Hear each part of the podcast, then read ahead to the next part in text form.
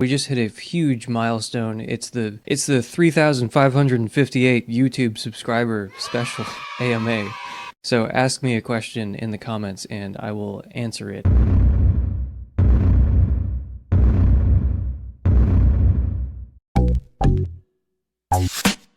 So I recorded my responses to these when I could, because it feels like I've been working a lot lately and I haven't had any time to talk about philosophy or any cool stuff. So I recorded responses, you know, an hour here, an hour there, whenever I could. So if my appearance suddenly changes or the time of day changes, you'll know what's going on.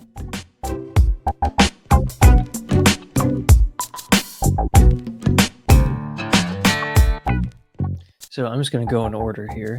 Any general thoughts slash impressions on Eric Steinhardt's atheistic Platonism or the idea in general? I've been really trying to branch out and look at atheistic worldviews that aren't physicalism, naturalism, deterministic, et cetera. And his philosophy seems interesting, if nothing else. And that is from J Day two oh five. Um, yeah, my general thoughts, thumbs up.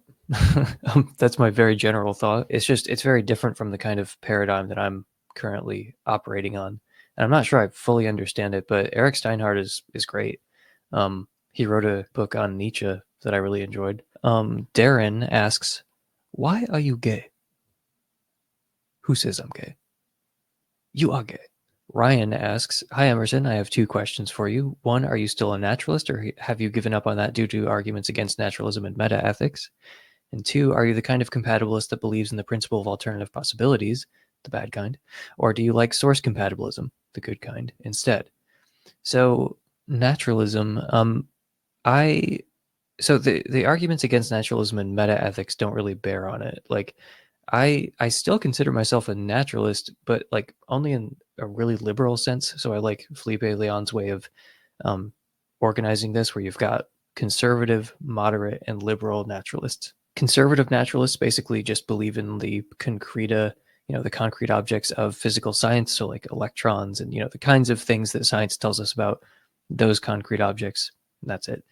And moderate naturalists believe in that, and also abstract objects like, uh, you know, numbers and propositions and uh, possibly, you know, irreducibly normative truths. But yeah, I, I mean, the liberal naturalist believes in um, abstracta and also concreta that are not, you know, given to us by physical science directly. So like as a Russellian monist, then I would think that, you know, the, the, the, the non-relational intrinsic nature of the physical structure that science tells us about, well, that's concreta that physical science doesn't really get at, you know?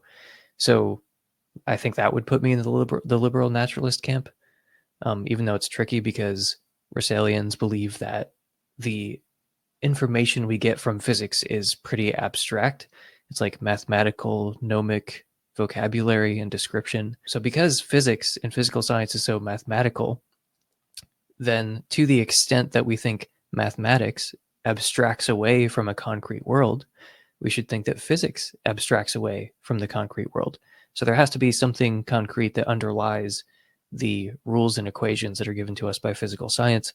That's the Russellian position. And, uh, you know, those of you who are more familiar with my views know where I end up taking that. I mean, I used to feel like really sentimental about the term naturalism and like being a naturalist. And uh, I don't feel that as strongly now, but I can still get in that mindset, like especially when I look at um, like the transcendentalists, you know, like they talked about naturalism sometimes, you know, like Emerson had the, you know, the other, the lesser Emerson had some some passage where he, you know, he wrote like, you know, I continually say, like, I'm caught in this strange state of mind and I continually say I will be a naturalist. And like, I kind of relate to, you know, understand what he was trying to articulate. And like I said, I feel kind of sentimental about the term naturalism and like being a naturalist sometimes. Um, and other times I just really don't care. um, so I, I still consider myself a naturalist. Um, but I've moved across the uh, spectrum from the conservative to liberal side. And, you know, when I feel like I don't care, it's because people get so hung up on defining it that it just becomes extremely tedious. And I think that when, I, I don't think our concepts have sharp lines dividing them up, you know, so I, I just don't think that it matters that we can't really identify these like universally agreed upon set of necessary and sufficient conditions, you know, to to define naturalism. I think we know what it means, roughly speaking, and that's enough. But I just don't think that like the most boring philosophers who ever wrote anything down in the twentieth century should have a monopoly on how we use the term naturalism. You know, like like I said, the transcendentalists also use that term. Why do they not have some say in like how it's used? Why is it just like very boring analytic philosophers from the later half of the twentieth century that get to decide how we use the term? Yeah, because for those who don't know, like naturalism in analytic philosophy, it, it's more precise, but it's also just like so restrictive. And it's like, it's almost, it's like really close to scientism. And that just seems weird to me. Why would that be the whole of naturalism? So the second question, are you the kind of compatibilist that believes in the principle of alternative possibilities, or do you like source compatibilism? So I guess I'm kind of inconsistent on this in some ways, because I think that um, there are some thought experiments or just, you know, stories from real life that seem to show that alternative possibilities, in the sense that the incompatibilist wants, that's not really necessary for responsibility and feeling like it's appropriate to say, well, they did that of their own free will. So Dan Dennett has this passage about Martin Luther where Luther says, I can do no other, when he was told to recant. My conscience compels me to do this and whatever, I can do no other. And what Dennett says, which was really great insight, I think, is that whatever Luther was trying to do, he was not trying to duck responsibility. So Luther is saying, I can do no other. Like, he's telling us there are no alternative possibilities. um, and uh, he's saying, like, look, this is only going to unfold one way. Okay. And yet it seems as if he is responsible. You know, he is doing something of his own free will. Does it feel right to say that he didn't do that of his own free will? Because there aren't alternative possibilities in this really robust sense that the incompatibilist demands? Well, no. And then there are also obviously um, Frankfurt cases where you have some kind of like over-determining cause, like where someone freely chooses to do something, but because of some malevolent actor, um, they couldn't have done otherwise. So like, you're going to vote for a Democrat. You freely chose, you freely choose to vote for a Democrat. Um, but unbeknownst to you, you know, there's a neuroscientist who put something in your head. So if you tried to vote for anything other than a Democrat, it would kick in and you would vote for a Democrat, but it didn't have to kick in because you just voted for a Democrat. So you couldn't have done otherwise. And yet you are still responsible. So the thing about those kinds of thought experiments, I mean, I like Dennett's more, but you know, Frankfurt cases, and you can, you can give other real life cases or thought experiments that seem to show that alternative possibilities are not a necessary condition for doing something of your own free will. On the other hand, surely I am more free if I have more options available to me. If I can do more things, I'm freer in some sense than if I had very restricted, you know, like options open to me. Like there were only like two paths as opposed to fifteen paths in front of me. Like, surely that matters, you know? So, I mean, I get the, like, it's not like I think all these philosophers who talk about alternative possibilities have just been delusional this whole time. Turns out that has nothing to do with free will. Um, so yeah, I mean, I do think that alternative possibilities matter. Like it, it just seems as if I'm more free if I have, you know, a greater number of possibilities in front of me, and I am less free if I have fewer possibilities in front of me. And the more robust, I guess, those possibilities are, um, like if they are just epistemic possibilities, then I think that that's enough to give us a substantive notion of alternative possibilities. But if there's more than that, then it seems like we're even more free.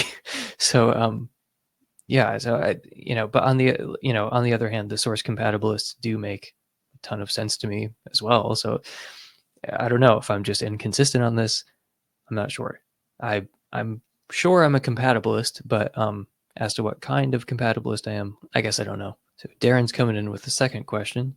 If I settled your debt, would you become a metaphysical libertarian? So yes, if you settle the four hundred twenty thousand sixty-nine dollars of debt that I've incurred to Dennis Prager personally, then I will believe in libertarian free will. I, I mean, doxastic voluntarism is true, that much we can be sure of. And I will just choose to believe in libertarian free will if you settle my debt. I mean, who wouldn't take that deal? I'm in crippling student debt. Um, so Dylan asks, what's your biggest gripe with physicalism? Um, I guess not being able to explain consciousness is my biggest gripe with physicalism. Yeah, I mean, there are other, there are, there are argue, there are multiple arguments against physicalism, but I guess just the ones that are based on qualia or phenomenal consciousness, like those are the ones that um, pull me away from physicalism. Those are the ones that pulled me away from physicalism, in fact. Um, But, you know, people make arguments like from reason, personal identity, I feel like is not only a good argument against physicalism, but like a good positive argument for dualism. Um, and, uh, you know, people make spookier arguments like Dale Allison makes arguments against materialism in the book that I interviewed him about, um, Encountering Mystery. And uh, yeah, I mean, he makes it explicit that his target is reductive materialism in many cases, where he just thinks there are phenomena that can't be explained materialistically. And, you know, they all have to do with consciousness basically, or some parapsychological phenomena. But yeah, I mean, the thing that like my, the thing that pulled me away from physicalism and keeps me away from it is just phenomenal consciousness. Speaking of that, by the way, I have been reading chapter four of Philip Goff's book, Consciousness and Fundamental Reality. Man, it's like, it's fantastic. Like it's like, he's talking about conceivability arguments. I got interested in conceivability arguments, and I, I kind of went back to the P D F that I have of that book. And I tried reading this book like three or four years ago, and I didn't really understand what he was talking about. Like I just wasn't in depth enough into philosophy of mind to really even appreciate what was going on. And then when I came back to it a few weeks ago, I, like, it, I mean, it's spectacular stuff. It's It's so good. So um, it's really in depth. It is not for people who are like new to this topic. So if you're looking for like something more substantive that like goes really deep into philosophy of mind, then yeah, definitely check out Consciousness and Fundamental Reality. And specifically, I've been reading chapter four. Um, you know, it's it's arguments against physicalism, but it's specifically the conceivability argument. And you know, his criticism of David Chalmers' two-dimensional semantics, his own alternative, and you know, his own take on conceivability arguments and why they collapse into a subtly different argument that makes conceivability arguments kind of redundant. But I mean, it's just really good. It's, like I said, spectacular stuff. You should read it. Um, Crab King asks, regarding the abortion debate, when do you think personhood, full moral status, begins? Oh, that's a super easy, trivial question. Uh, sometime between conception and birth. Um, Yeah, I mean, the thing is, like, I, it, it's hard for me to like sum up my position very briefly, because I have internalized the fact that there are no sharp lines, and there are just these messy, fuzzy borders when it comes to not only our concepts, perhaps less obviously our concepts, but, you know, there aren't really a lot of sharp lines in biology. Like, for example, there was no first human. Um, the lines between species are, you know, hard to discern. So I think like a similar kind of question could be like, well, you know, when do you think the first human came into existence? Like, you know, when did humanity begin specifically? And it's like, okay, well, there's not a first human. There's not a sharp line that demarcates not a human and a human. And I think the same thing is true of personhood. So there is going to be not a sharp line, but a vague, fuzzy area where you transition from non-personhood to personhood. And it's not good. And again, this is not like some weird special pleading kind of thing. Like most of biology is like this, you know? So I think the, the analogy of um, species and evolution is a good one. So like, you know, there being no first human, I think is a helpful way of thinking about this. So I don't know exactly when it happens, but I don't think there is an exact point when it happens, most likely. So I think this kind of vagueness and fuzziness, and, you know, the fact that e- even something like persons admit of borderline cases, I just, I don't think that that's out of the ordinary. I don't think that's anomalous. But if someone doesn't already know that or believe that at least, then it's hard to like quickly communicate. Yeah. So I, I feel like pro-life advocates, they get a lot of mileage out of the fact that there's no bright line. and that no matter what, there's going to be some kind of convention involved, you know, because, I mean, legally, we do need some kind of sharp line, just like we have, you know, eighteen years old or sixteen years old or twenty-one years old. I mean, everyone knows there's not like some magical transition that happens, you know, around midnight.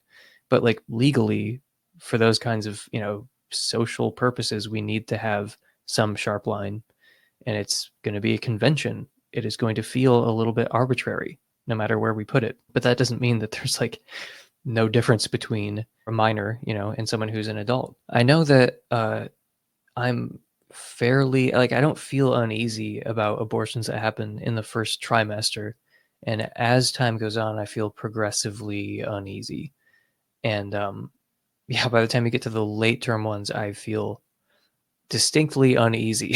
um, so I'm not like a uh, any time for any reason kind of guy. And I guess part of that is because I can't really see a principled difference between a very late term abortion a day before birth versus like, you know, infanticide. Um, infanticide seems like it's definitely bad. So um, I, uh, I feel like I should be against infant- infanticide. um, and uh, it seems like if I'm going to be for any time, any reason, that it feels like that would commit me to endorsing infanticide. I can't think of a principled way. At least I haven't seen a principled way that I find convincing to say, well, infanticide, no way. And, uh, you know, fifteen minutes before birth, totally fine. So, yeah, I mean, I don't think there is a sharp line when it becomes morally, like, impermissible. But uh, I know that we need a sharp conventional line. And I know that I feel progressively uneasy as the pregnancy goes on. And um, I guess, uh, so I have this book called Applied Ethics that is a, it has this very even-handed chapter about abortion that I would highly recommend. And there was a debate between Dustin Crummett and Trent Horn. So, I mean, watch that debate. It's a fantastic defense of the pro-choice side of things. So if you want like a, you know, way more intelligent discussion of this kind of thing, then listen to that debate between Trent Horn and uh, Dustin Crummett. I believe that happened on The Majesty of Reason. Okay. A J R Throwaway asks, do twinks make better philosophers? Which Western philosopher was the twinkiest? My pick is Kierkegaard. Well, I mean, I completely concur with the point about Kierkegaard. Um, He probably, yeah, I mean, I actually, yeah, that's my pick too. Um, but do twinks make better philosophers? I mean, is there, when you consider the twink physiognomy, is there some kind of intellectual correlation between the twink physiognomy and being a great philosopher? I don't know. That's ultimately an empirical question. So John Comancho asks, are there any positions in philosophy you're agnostic on? I'm uh agnostic about scientific realism versus anti-realism. Um, and I guess some of that has to do with just Kane B and just the videos that he's made about it just have kind of pulled me in that direction, I guess. But yeah, it's just, it's one of those topics I've never really talked about um, on the podcast. But like, yeah, I mean, I can really see the case for scientific anti-realism. And then sometimes you like kind of pick your head up from the page for a second and you're like, wait, what? like, like, No, no, it's surely scientific realism. Yeah, I don't know. I, I, I don't know. I've just, I'm ultimately agnostic about it, but I can like, I can see the reasons, you know, for and against. As time goes on, it's not just that like there's a short list of things I'm pretty confident in. There are things that I sound confident in, but that opinion is kind of provisional. You know, it's not like I've, it's not like I sit around reading entire books, you know, paper after paper about that topic. But like the things that I'm like more explicitly agnostic about, it does seem like that list has grown over time. Like the more I've looked into philosophy and the more I've like studied it, the more agnostic I've become about a greater number of issues. I have like a an opinion, but it's it's just hard for me to like really land on something like, oh yeah, conceptualism is definitely true, as opposed to a really interesting idea that has certain advantages. You know, Platonism, de- trivially true. Um, yeah, it's just, it's hard for me to have like that degree of confidence um, in like, I don't know, most things. Dylan Clapp asks, why are you such a sucker for spooky stuff? um, well, why are you such a sucker for non-spooky stuff?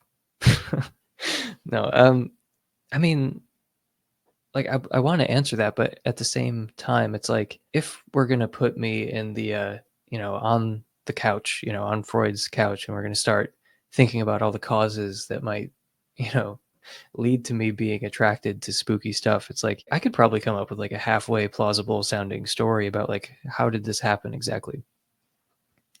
Um, I could also give a more first order story where it's like, well, look, here are the intellectual considerations that have led me to look seriously into things that most people don't look seriously into. Um, but look, I mean, I can play the thing about psychoanalysis is you can do it to anybody for anything. You know, if you're like a skeptically inclined person, you know, a more materialistically inclined person, then uh, I can psycho, I can come up with a halfway plausible sounding psychoanalysis of why you like that kind of thing and why you don't like spooky stuff. So I'm just saying, like, this is not only available to one particular side of one particular issue. If you want to play that game, then you can come up with plausible sounding psychoanalytic explanations of why you like spooky stuff or why you hate spooky stuff and why you like more materialistic sounding stuff. But I mean, to actually answer the question, like, in the only way I really can, which is just kind of outline the intellectual considerations as I see them, you know. Um, So like, I, I just think that one particular philosophical strategy has not served me well in my life. So when I was like a teenager, I would do this thing where I would say, well, look, this particular subject that I don't really know that much about is in conflict with my pre-existing worldview. And I'm very confident in my pre-existing worldview. So at that time, it's like, well, I'm very confident that Christianity is true. I'm very confident that being a Christian means believing in young earth creationism.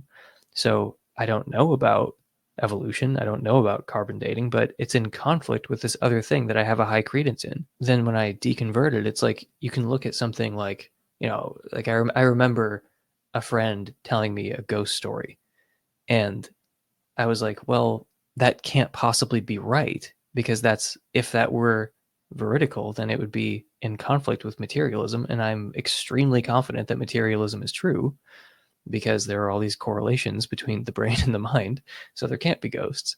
So um it's like, I don't even need to like take this story really really seriously. And I'm saying, like, that kind of strategy has just not served me well. Like, this kind of like, oh, I already know what the right answer is. I have this pre-existing ontology. I have this pre-existing worldview.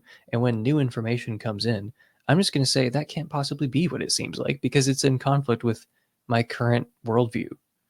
Okay, well, like I said, I just don't feel like that has served me very well. And maybe a more rational way of approaching things is just on a more case-by-case basis, and don't really worry about internal consistency. Like, don't worry about, you know, not contradicting what you said a week ago.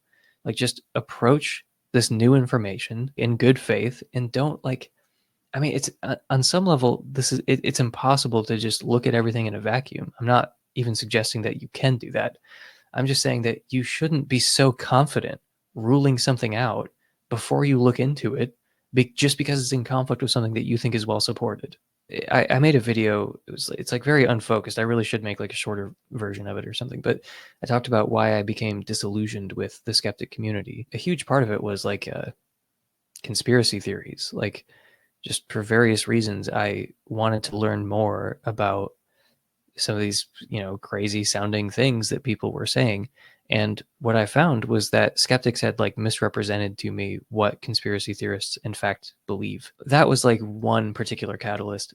And also philosophy of religion was pretty big as well, because the skeptic community is predominantly atheistic, and uh, their reasons for atheism or against theism are just really bad and superficial. Um, so anyway, there were, there were just, there were a few things that kind of nudged me into this direction where Um, it was just like one time too many, where I thought, you know, it's it's like I was doing this weird Morian shifting away from things that I hadn't looked into because it was in conflict with something that I was already kind of confident of. But like, you really should reserve the Morian shift for, um, I mean, I could be misre- mis- misremembering, but I think Felipe León gives this category of like Morian facts, which is like, I have two hands. Okay, so like, um, you're not supposed to just Morian shift your way around the world constantly. And I actually talked about the Morian shift in this section called The Skeptic's Error in, um, It's like four thing, uh, four things I learned about epistemology. I couldn't remember how many things because the number was changing. It was supposed to be seven, but I'm lazy, so it eventually went down to four. I mean, I'm also kind of a sucker for spooky stuff because spooky stuff has happened to me. Like, this is what Dale Allison was talking about, where he's like, look, I, it's not like I'm just sitting here like reading papers or something. Like, it's just stuff continues happening to me and people in my family to the point where, yeah, I believe in spookier stuff because spookier stuff has happened to me. He has this uh, passage in that book about Carl Sagan's slogan, um, or I think it was, you know, I mean, earlier people said it, but who cares? Extraordinary claims require extraordinary evidence.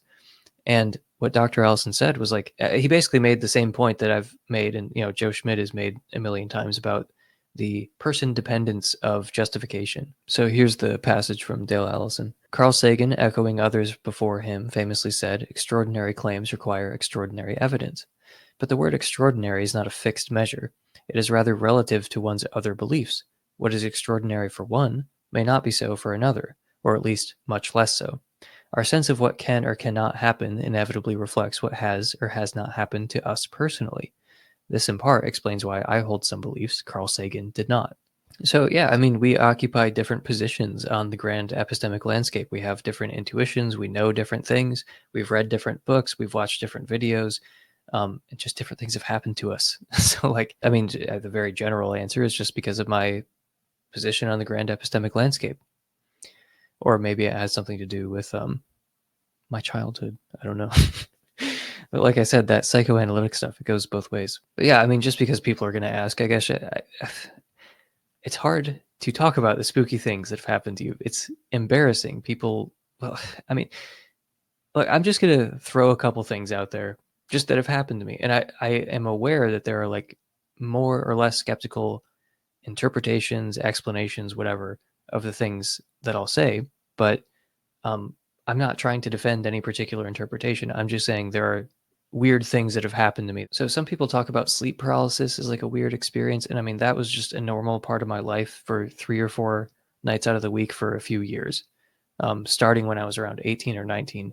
And it, it went on for a few years. You know, I mean, like, so all the stories that go along with sleep paralysis, yeah, like all that kind of stuff happened to me, like regularly, on a regular basis, like the majority of nights out of the week, you know, uh, it mercifully went away around, I don't know, like twenty-two or twenty-three. Um, but yeah, man, it, it sucked. Like, it was mostly unpleasant. Um, there was also, okay, so in Dale Allison's book, there's this chapter, that, um, it's called Terror from Nowhere, or at least that's part of the chapter name, but like that's, I mean, this is a whole other thing. It's, if you read that chapter, you'll get kind of a gist of something that happened to me that was, again, extremely unpleasant. It lasted for a long time. And, I'll, you know, I will talk about it at some point. It's just, uh, it's really difficult to write about. Uh, I mean, there was another time when I, I kind of just intuitively knew where my wife was when she needed my help. Like, she was in a place she had never been. I had never been there. And uh, I just had very vague general information about where she was, about the general area. And I, I've kind of tried to calculate this. It, it's like the odds are really, really small that I would have found her on my first try. You know, she's, again, in a place that she had never been, that I'd never been. It's a part of town I'd never been, down a street that I'd never been on. And it, it's like the odds that I would guess it on the first try are fairly low. They're not astronomically low, but they're low. The thing that is interesting, though, is that I had this subjective sense that I knew where she was and that I would find her. Like, like I, there was just a certain calm assurance, I guess. Like, I just, I knew where she was. I felt like I knew where she was. And it's the subjective sense of knowing that is interesting. It's not just that I happened to guess the right answer on the first try. It was that I felt like I knew I was going to do that. And I think I actually did mention this when I was talking to Doctor Allison. I, I did mention a lot of this to him um, off air, but um, I think on air I did mention the fact that uh, my younger brother and I had identical dreams on the same night when we were in Yosemite um, just this summer. I'm not trying to defend any particular interpretation. I'm just saying there are weird things that have happened to me that probably haven't happened to, you know, other people. So like when I was a kid, I saw something levitating for several seconds, you know, like I just saw it straight on. I was terrified and I ran away. So, I mean, that's just like a, a sampling where I just say, like, you know, I feel like it, it um, reifies Doctor Allison's point. Yeah, look, I mean, I, regardless of, of all the other, you know, intellectual considerations or, you know, development over time, just the, the things that have happened to me, my life experiences do play a role in shaping what I'm open to and what I look seriously into. This is kind of like a generic thing you could say about anything, but like the, the universe is really weird. And I just, I don't think we have it all figured out. And uh, I just don't think we should be closed off beforehand and think a priori, I already know what the universe is like. I already know how it's going to turn out. I already basically know what the right answer is. So there's no need for me to be open-minded about all kinds of things. So I just don't think that's a good way of going about it. um, first of all, it's no fun. And second of all, it's, I, I just don't think it is likely to lead you to the right answers. So Jack to Square One asks, I really want to know how we can hear more of the excellent guitar music that accompanies your easily debunkable theological and philosophical content. Uh, yeah, that's Ichika Nito, dog. I mean, um, yeah, if you don't know who he is, definitely look him up. He's got a massive YouTube channel now, but it was relatively small. I mean, still a few hundred thousand subscribers when I found him, but man, I love listening to him. I've probably spent collectively like days listening to, um, I, I don't know if I'm pronouncing it right. Ichika Nito. Yeah. I C H I K A N I T O. Um, yeah, he's like a Japanese guitarist and, uh, I think he's Japanese, but anyway, he rocks. Um, loved him for years. If you guys know Polyphia, I mean, they seem to be like more famous on some level. People know who they are, but anyway, it's, it's like that, but yeah. And I feel like what I do is legal on the podcast. Um, that's my general vibe. That's my legal opinion, is that it feels like it's okay, probably, um, because I didn't just rip it off of YouTube or something. Like, I went to his website and he sells packs of loops and you can like sample it or something, you know, lo-fi beats to study slash relax to, or that kind of thing. So that's what I, I bought the pack of loops and I just use those for transitions. I, is that not, I, I have no idea. I've been YouTube. I mean, like, YouTube has demonetized stuff before because of it, but I don't know. I pay, I look, I paid for a thing. I didn't just download an M P three, you know, like he put out this like file of uh, things to be sampled and uh, used. So it is ultimately just, uh, I use it because I love his, his music. It's awesome. uh, Yeah, I mean, it's great. So check him out. Beatles with Haz asks, what is some of your favorite music? And Hayden adds, um, I also wondered if that was Ichika playing guitar in his intro music. Emerson likes math rock, confirmed. Um, yeah, well, that is Ichika. And I do like math rock, actually. I mean, I don't have, I'm, I don't have like a deep knowledge of the genre or anything, but like I, um, I like those little clips that pop up on YouTube. um, but yeah, and also like that, like Midwest emo stuff. Like I, I, again, I don't, don't tell me about your favorite band or whatever, cause I don't know what it is, but I've never heard of them, but I, it's just, YouTube gives me these clips, you know, math rock and like Midwest emo or whatever. Um, and it's awesome. Like I really, really love it. I really like John Mayer and Vampire Weekend and The Killers. Um, Reliant K, huge fan, never stopped being a fan. um, Hang on, let me pull up Spotify so I can see. Okay, well, you know, I mean, the, the Spotify is not going to lie with like the repeat, rewind, and um, most played and that kind of thing.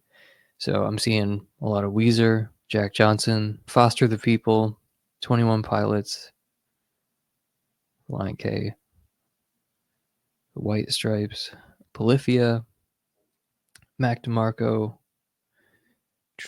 Taylor Swift, a lot of Taylor Swift. Um, Wheeler Walker Junior, um, John Carpenter, nice. Lana Del Rey, a lot of Lana Del Rey, oh my god. And uh, Alex G, Arctic Monkeys, Men I Trust, Beastie Boys. That's enough of that. Have I embarrassed myself sufficiently now for you people? I'm just a dancing monkey for you. Okay. Um. Uh. Nick asks, who are some of your favorite philosophers from the Eastern philosophical traditions? I mean, I'm pretty ignorant of Eastern philosophical traditions, so I don't have a fantastic answer for that. Yeah, sorry. I mean, yeah, I mean, if you recommend anybody, there's this one guy who everyone recommends. His, his name starts with a Z, and I'm not going to try to pronounce it, but you probably know who I'm talking about. But anyway, everyone always recommends him as, like, you know, this great Eastern philosopher. So I guess if I did start to look into it, I would probably start with him. Please Enter a Name asks, number one, are you a naturalist? And if so, what type are you? I'm a liberal naturalist. I do consider myself a naturalist at the end of the day. Oh, and I would also recommend Majesty of Reason's video. It's it's about, it's like the series on mistakes in philosophy. And in the, I believe it's the second one in the series where he talks about like atheism and naturalism and, you know, a lot of these issues about the different kinds of naturalism and some of the annoying habits of apologists when they say, oh, you're a naturalist, I see. And then they attribute like fifty-eight different things to you that you may or may not believe. Um, number two, if you could be a part of any religion, what religion would you choose? May not be a surprise to some of you, but I mean, legitimately Mormonism. Um, I mean, if you could pick a religion to be true, isn't that the one you'd pick? The one where you get to become a god of a universe somewhere? I mean, obviously. So yeah, I mean, look, over the course of the podcast, I've said a few, I've, you know, I've hosted a few episodes, written a few posts about the Latter-day Saint religion. And a lot of it, as many of you have noted, has been strangely positive. um, you know, at the very least, it hasn't been entirely negative. And I don't just like toss it aside as like obviously stupid, you know, like most atheists, I guess, who talk about the subject, and most people actually. So why am I sympathetic to it? Well, first of all, I think that Mormons are often treated unfairly by atheists and by theists alike. So when I see the never-ending dogpile, there's just something in me that is like, you know, I, I immediately want to take the opposite position. I, I don't think it's just that I'm being a contrarian or something. It's like, I think that Um, Mormonism has distinct advantages, and atheists aren't able to see them because of just pure prejudice. Like, Mormons don't believe in the standard notion of the Trinity. Okay, is there an atheist on earth who thinks that the Trinity is like an advantage of like other forms of Christianity? I seriously doubt it. So like, if you just say, if you say like Sam Harris does, like, oh, well, Mormonism is just, um, you know, Christianity plus implausible things. Okay, so if I take that seriously, he thinks that the Trinity is like a plausible thing, and getting rid of it, that makes it worse. That makes it, that makes Christianity less plausible. I'm pretty sure he doesn't think that. Okay, so like a lot of atheists have that same kind of attitude, but I just don't see how, I think that they're being inconsistent. So, I mean, I also think Mormons have an advantage with design arguments, generally speaking, because the designer that they are positing is more like the designers that we have in our experience, so it doesn't seem like such an unjustified inference. You know, Mormons also don't believe in creation ex nihilo, which, I mean, again, like, you can you can accept it or not accept it, but like to to construe it as an advantage um, to believe in a God who creates ex nihilo is very odd to me. You know, Mormons believe in a finitist God. They believe in this limited finitist God, which I think has advantages when it comes to the problem of evil. They also don't think that, like, you know, most people are going to be in agony for all of time. You know, um, they have gradients to the afterlife instead of just one of two places you can end up or something like that. Okay, but uh, th- this wasn't really the question. The question was like, if you could be a part of any religion, what religion would you choose? So let me just read something um, that I wrote a few months ago. This is a document entitled, "Seriously Though, What is the Deal with You and Mormonism?" So this is one particular paragraph out of the document. "I think the Mormon Church has created a beautiful community, one which stands out not only in our society, but also among religious communities. In my opinion, it will likely survive the atomizing forces at work today in a way that other established religions might not. It was funny to see a sci-fi show set centuries in the future in which Mormonism is the only surviving religion. The church also has a fascinating history, much of which takes place in North America not too long ago. It's a distinctly American religion. As I alluded to earlier, the L D S worldview may have a few philosophical advantages over other forms of Christian theism, but it also has philosophical distinctions that are interesting in themselves. For example, the cosmology outlined in Joseph Smith's King Follett sermon is unlike anything you'll encounter in mainstream Christianity. I may not be a believer, but the Church of Jesus Christ of Latter-day Saints is socially, historically, and theologically interesting to me." So yeah, I mean, the first part of that is is most relevant, where, look, I, I'm on the outside, so if I have ex-Mormon listeners who can provide me other context that will uh, maybe shatter this image that I have, that's fine with me. I would welcome that. But it's just, from the outside, it seems as though the Mormon Church has created a really lovely community that stands in sharp contrast to the kind of atomized, alienated society that it emerged from. And yeah, I can kind of see it surviving in a way that I'm not sure I can see other uh, sects of Christianity surviving. Michelle Welbeck wrote this book called Submission about how he thinks Islam is going to, I mean, I don't know what his actual views are, but it's just in the book, Islam kind of sweeps over France, and it kind of offers people something that the contemporary secular culture is not offering them. And in the end, it's it's just irresistible, and it's appealing, and people end up going for it, you know, for all the other shortcomings, to put it mildly, of Islam.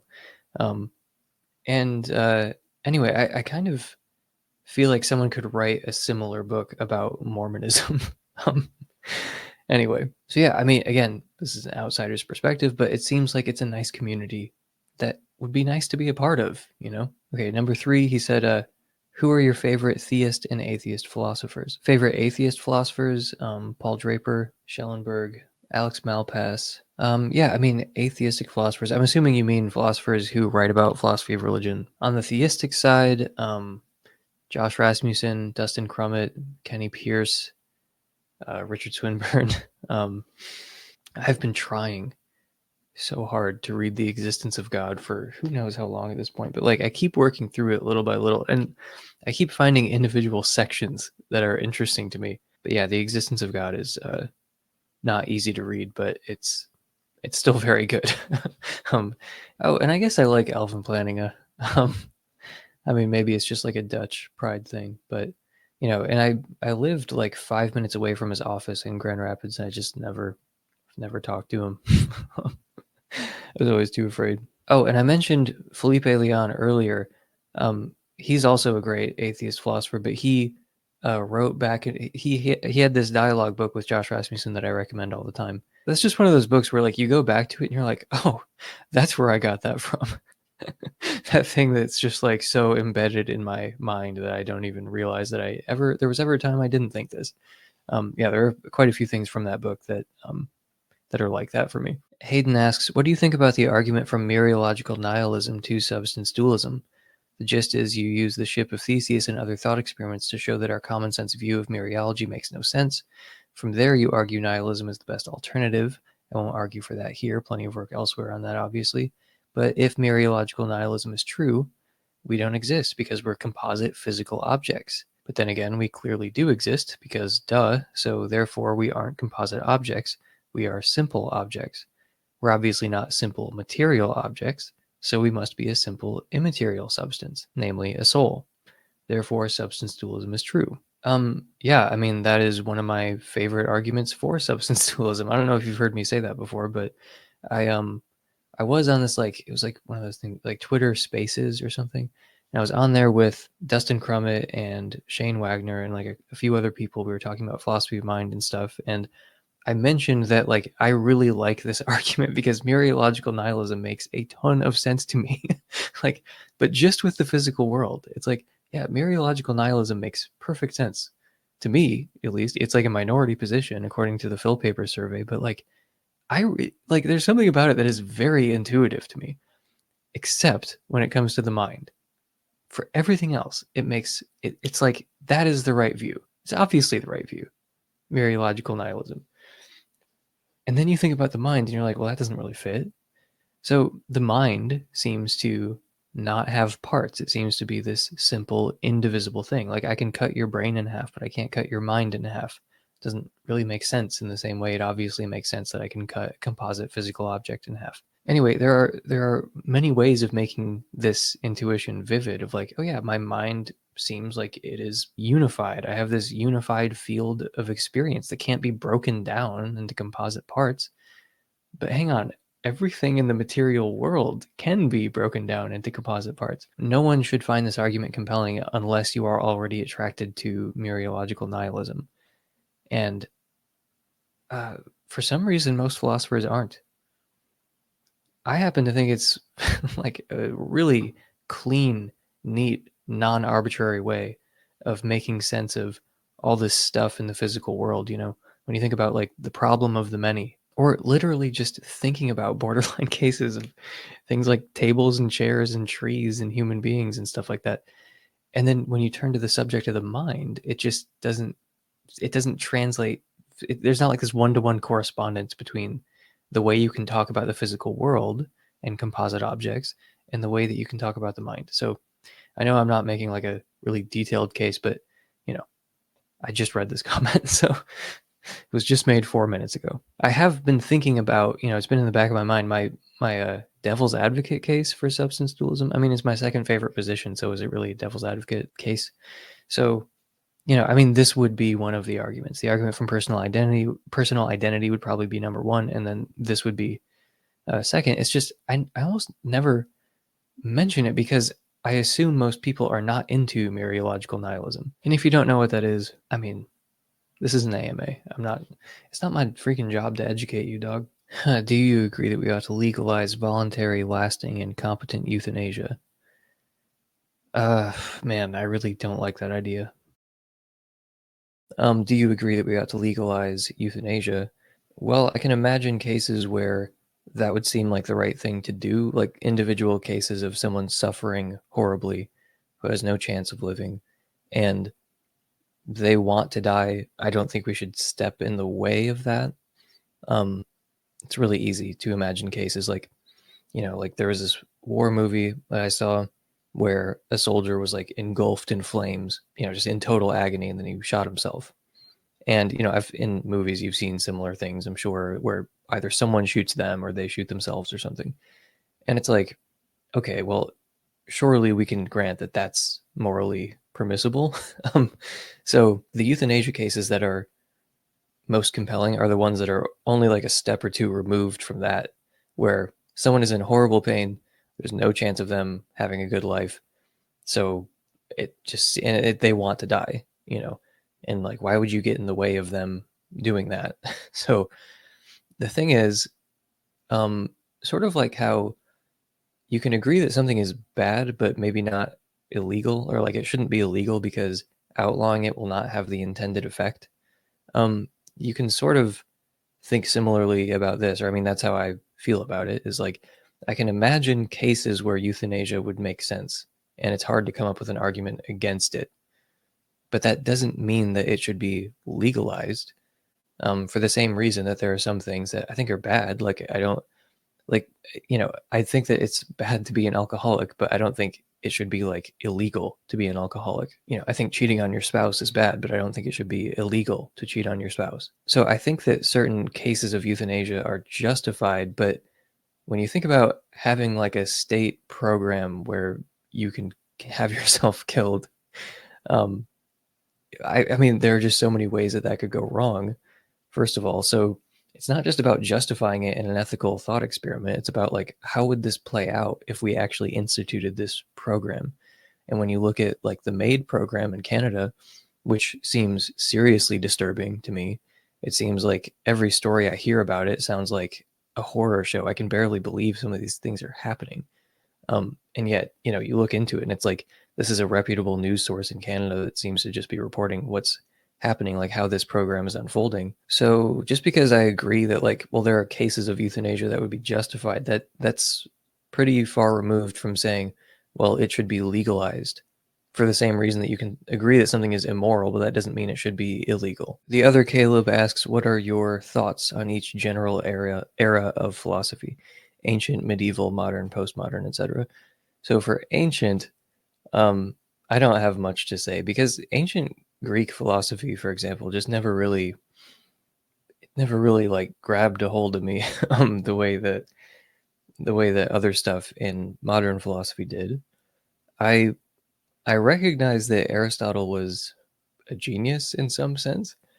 You know, like I've got, I've got one like collection of works by Aristotle. I've got this other book, um, that John Buck gave me actually, and that's been very useful. But it's just like, other than wanting to learn some things about Aristotle and some things about like teleology, it's just ancient Greek philosophy is just not ever really, um, you know, pulled me into it. It's never really like sucked me into its orbit the way that contemporary analytic philosophy has. I think, I mean, let me give you this example, because there's something I saw online on Twitter that is uh, probably going to be frustrating to people who like Greek philosophy, but um, it is how a lot of it comes off to those of us who are not interested in it. The default way for things to taste is good. We know this because tasty means something tastes good. Conversely, from the words smelly and noisy, we can conclude that the default way for things to smell and sound is bad. Interestingly, there are no corresponding adjectives for the senses of sight and touch. The inescapable conclusion is that the most ordinary object possible is invisible and intangible, produces a hideous cacophony, smells terrible, but tastes delicious. And yet this description matches no object or phenomenon known to science or human experience. And someone said, this is what ancient Greek philosophy is like. So, apologize to all the ancient Greek philosophy appreciators out there. Medieval philosophy is like that, but somehow worse. And uh, Kane Baker, in one of his recent A M As, said something like, "What I remember reading Aquinas, and it was like every single step, I was just like, nope, nope, nope, nope.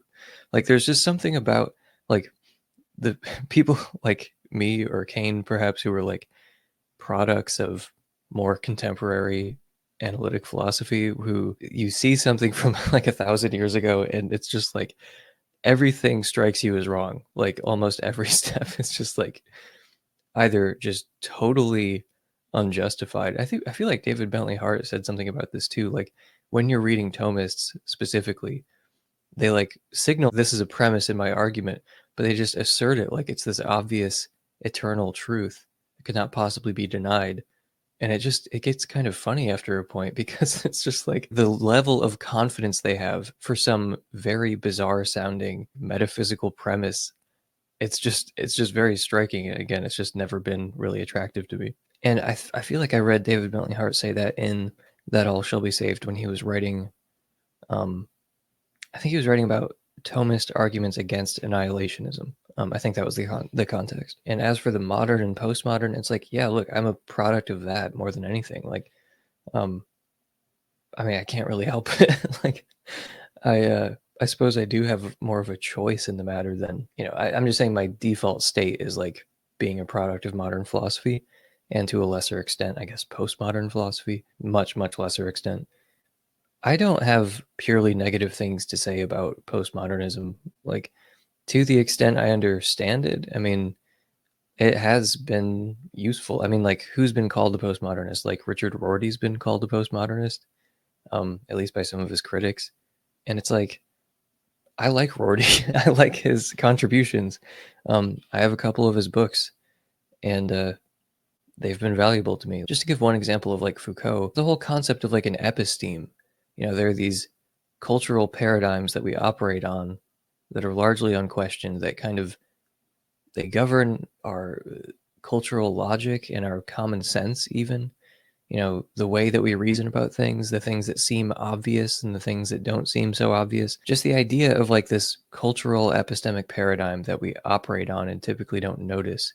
It's very useful when you're trying to understand, for example, like not just medieval philosophers, but like people who lived in that era, just ordinary people who lived in that era, like non-philosophers, then some of the, th- the ways that they reason are like, it, it might as well be like an alien writing things down. So just to give one example of this where you can sort of see what I'm talking about, there's this episode of Parker's Pensée called um, What Did Foucault Really Believe with Doctor Chris Watkin? And uh, they talked about, you know, Foucault and, you know, the whole notion of an episteme there. And I'm saying, like, if you can listen to that whole discussion and be like, yeah, nothing of value here, then that would be very surprising to me. Um, there are things of value in the postmodern in the postmodern um, camp. And Chris Watkin is um, a Christian. So, I mean, like, that's kind of why I'm recommending that, because there's no contaminating kind of like thing in the back of your head of like, oh, what are the politics of this person? Do they have some agenda and advocate? It's like, look, this is a Christian talking about postmodernism, and he has mostly positive things to say about it. So, um, yeah, you should watch that video. It's called What Did Foucault Really Believe on Parker's Pensée. I used to call that Parker's Penises because I didn't know what that word was. And um, they always say Parker's Pensies, because it's just the funny, like, American way of pronouncing it. And uh, he's just going with the incorrect way as a joke. But I had never heard that word before when I first came across the podcast, so I just called it Parker's Penises for a while. Um, but you know what?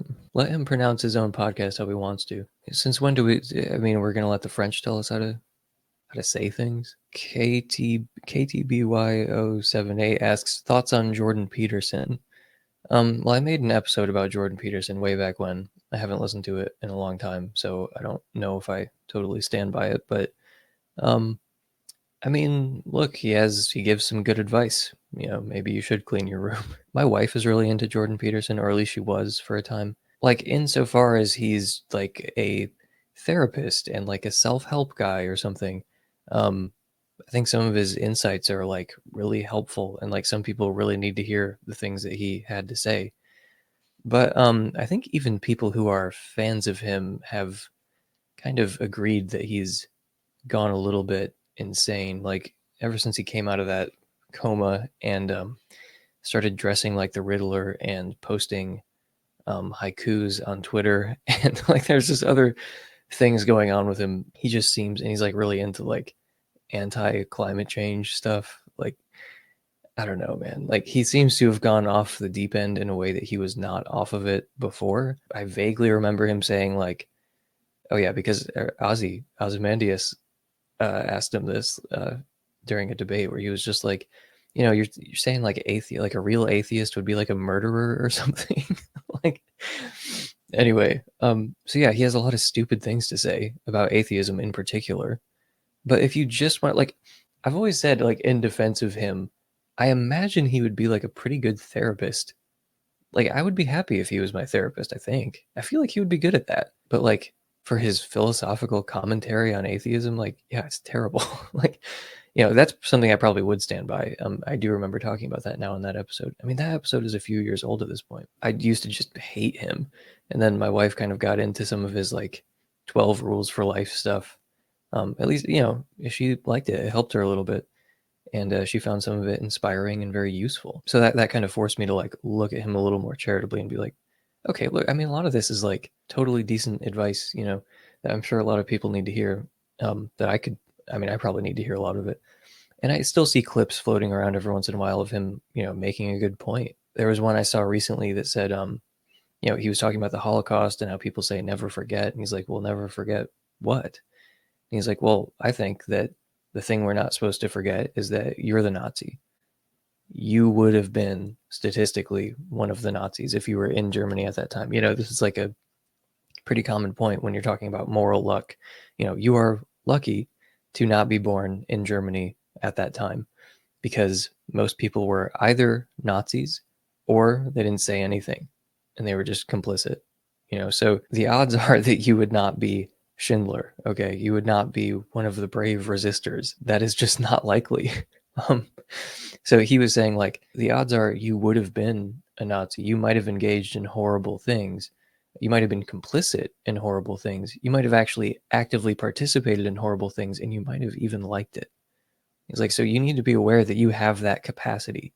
You know, you are capable of doing horrible, evil things. So, you know, what's that Solzhenitsyn passage about, you know, the line between good and evil runs through every human heart. Um, yeah. So, I mean, what's wrong with that? Like, what's wrong? Why would I be like, oh, fuck Jordan Peterson for saying that you have an immense capacity for cruelty and for evil things and you need to watch yourself. So, you know, if we're being charitable, maybe we should judge him by, you know, him at his best and not him at his most psychotic. But anyway, so user asks, um, have you looked into Islam by any chance? We're the only ones to be theologically strictly monotheistic, no trinity or rabbis beating a god in arguments. um, plus, most of the arguments thrown at us are stuff like hijab is sexist, which is a subjective argument that holds zero bearing in anything or stuff that is still explainable in our part. Our book has no narrative or logical contradictions in it, and there is a consensus among secular Middle East historians that our book has not, you know, changed at all in terms of message. Watch Marjan Van Putten.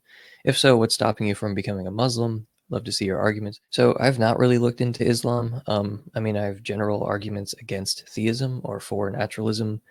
Um, you know, I have arguments for positions that are incompatible with Islam. Um, I yeah, I've heard that you're strictly monotheistic, and I, because I've seen Muslims debate the Trinity, so I'm almost certainly on your side um, with respect to that. The rabbis beating a God and arg- beating God in arguments. That's funny.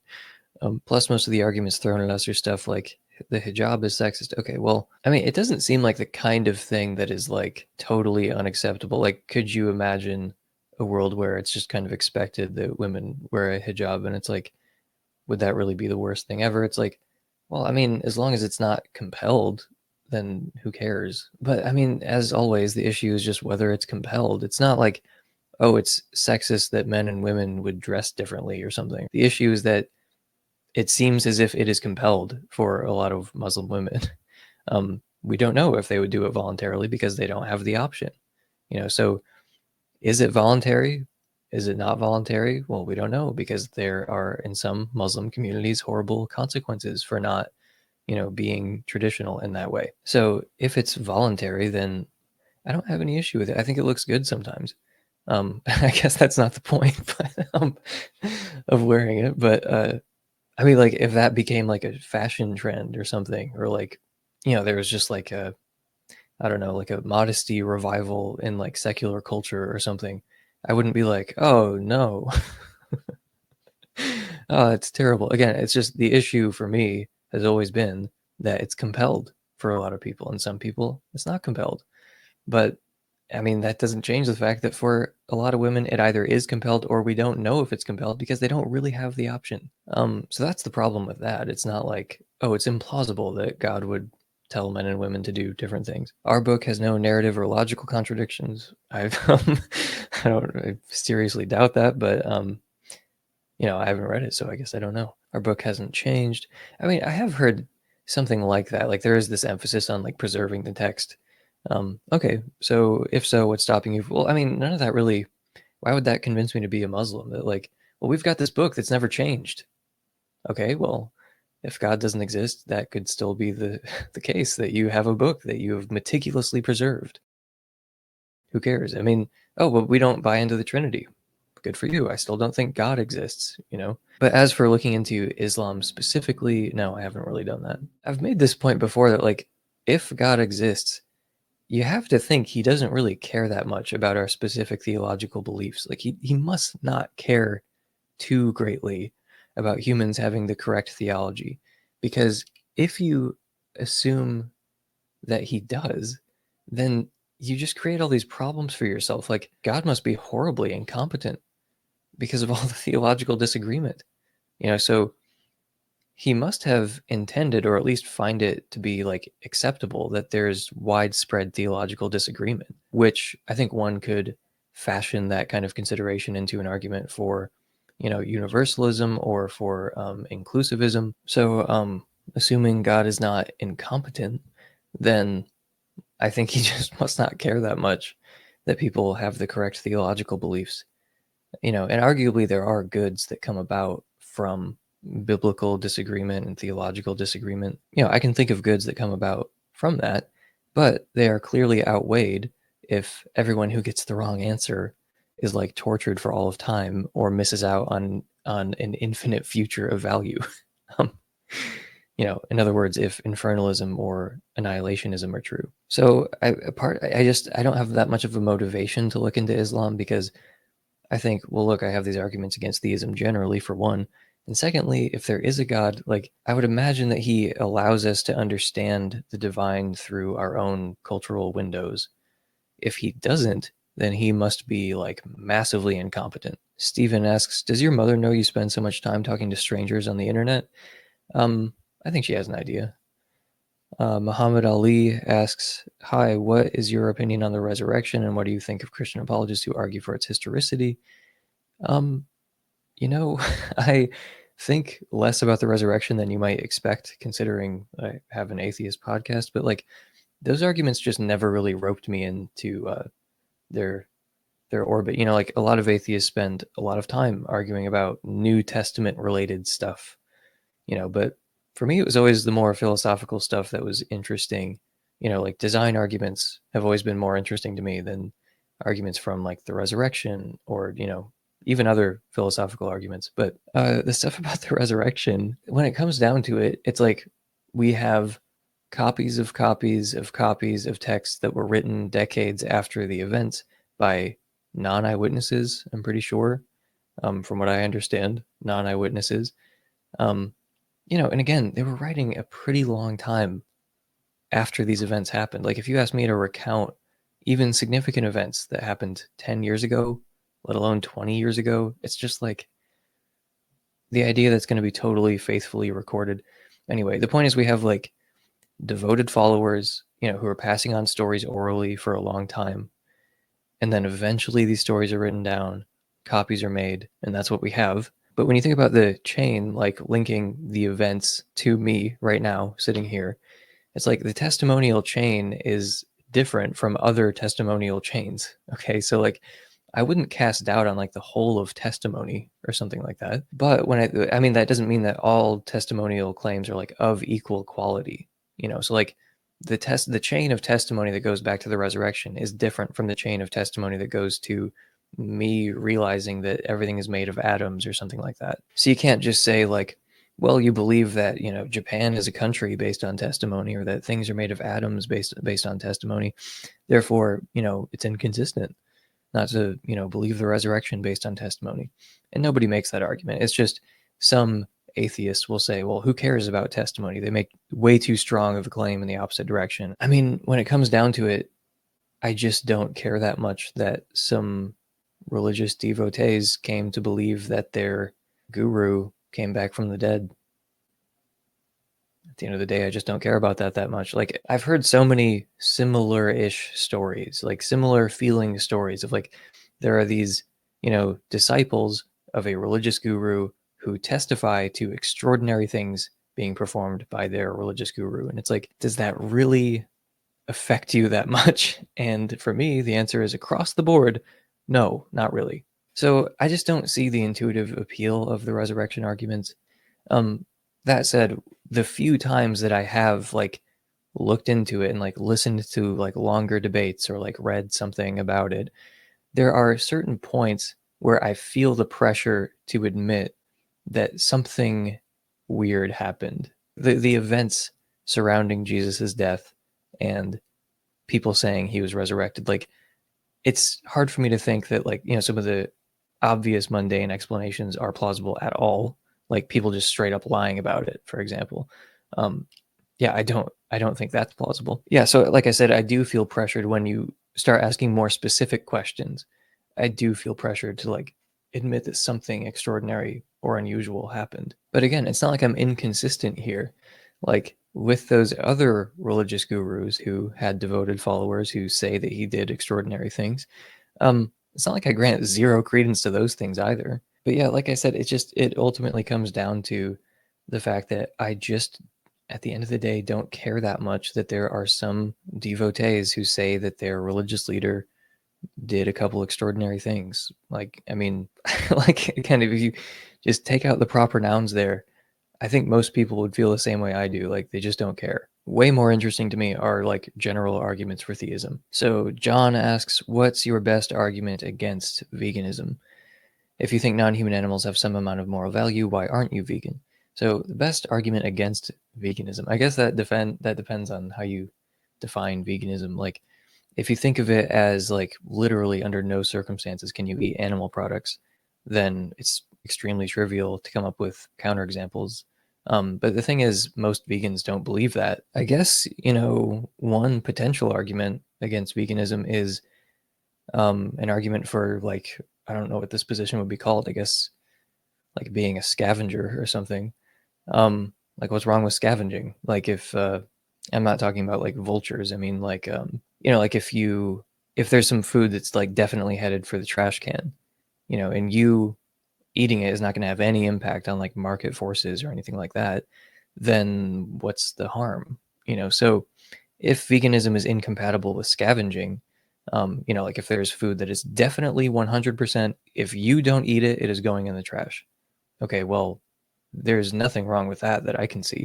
So if that is incompatible with veganism, then I guess that would be a pretty good argument. Um, again, I kind of doubt that a lot of vegans would really be against that. Um, but on the other hand, I can tell you from personal experience that um, if you call yourself a vegan or vegetarian and you eat animal products under any circumstance, then people will, uh, you know, flip out. So whether or not it's incompatible is, I don't, I mean, I don't know. If you think non-human animals have some amount of moral value, why aren't you vegan? Well, I am a vegetarian.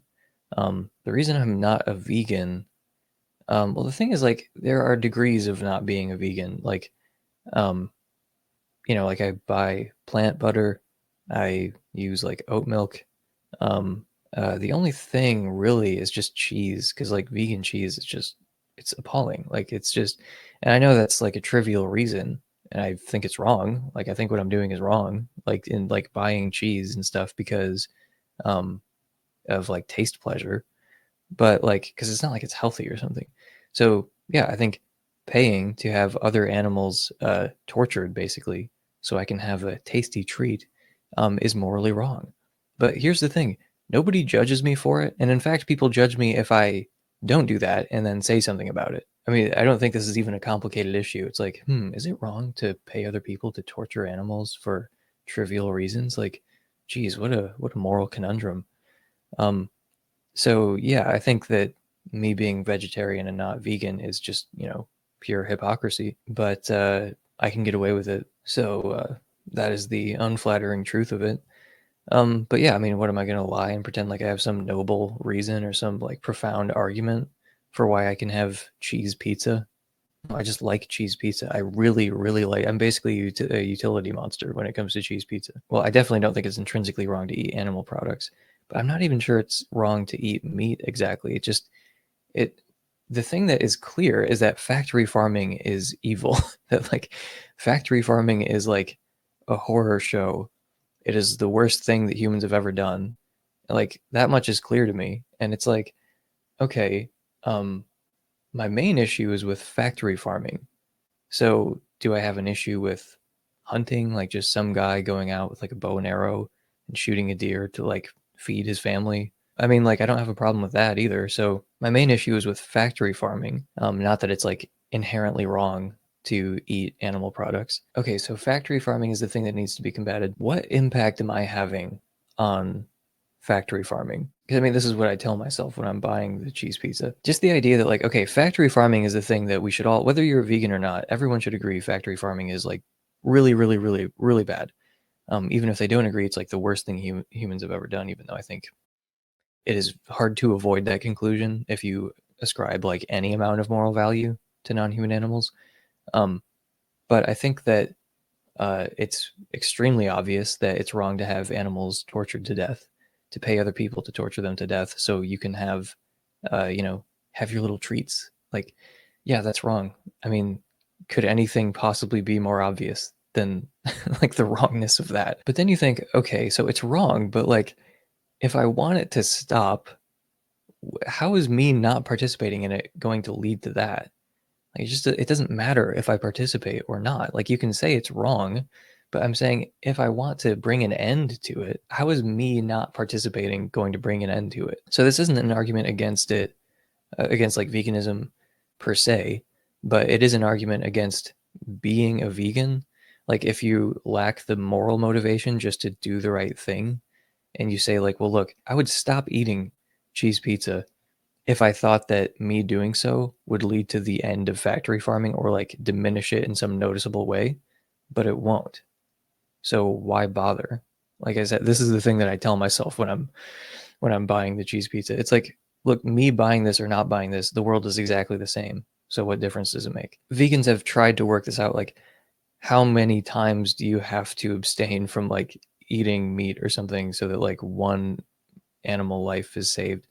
And I've, I mean, this is like, I'm pulling this from like a podcast that I half remember from like a year ago.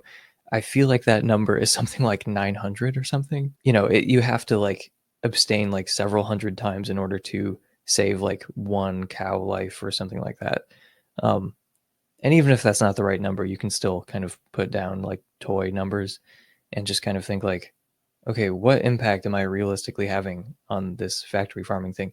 Now, I think some people respond too strongly and they say like, oh, there's no impact. It's like, well, look, we live in a market system and your consumption habits do have an impact on what gets produced. You know, like if there's an organized boycott against something, that absolutely does have an effect on production, and it has an effect on the company. It has an effect, like, dude, we live in a capitalist system. Like the things that you buy or don't buy, it does have an effect, okay? Like it's not that it has no effect, it, it, which some people try to argue for, but it's like the effect is so negligible that it just feels like it doesn't matter. It feels like I'm like I'm in a sinking ship, just like using a bucket, you know, trying to get the water out or something. But yeah, there's some interesting ideas in um, Kim Stanley Robinson's book, The Ministry for the Future. It's just like a sci-fi book about climate change. But, um, you know, it's just funny to me when people are like vegan or vegetarian, but like just for um, climate change related reasons. It's like not for the animal torture reasons.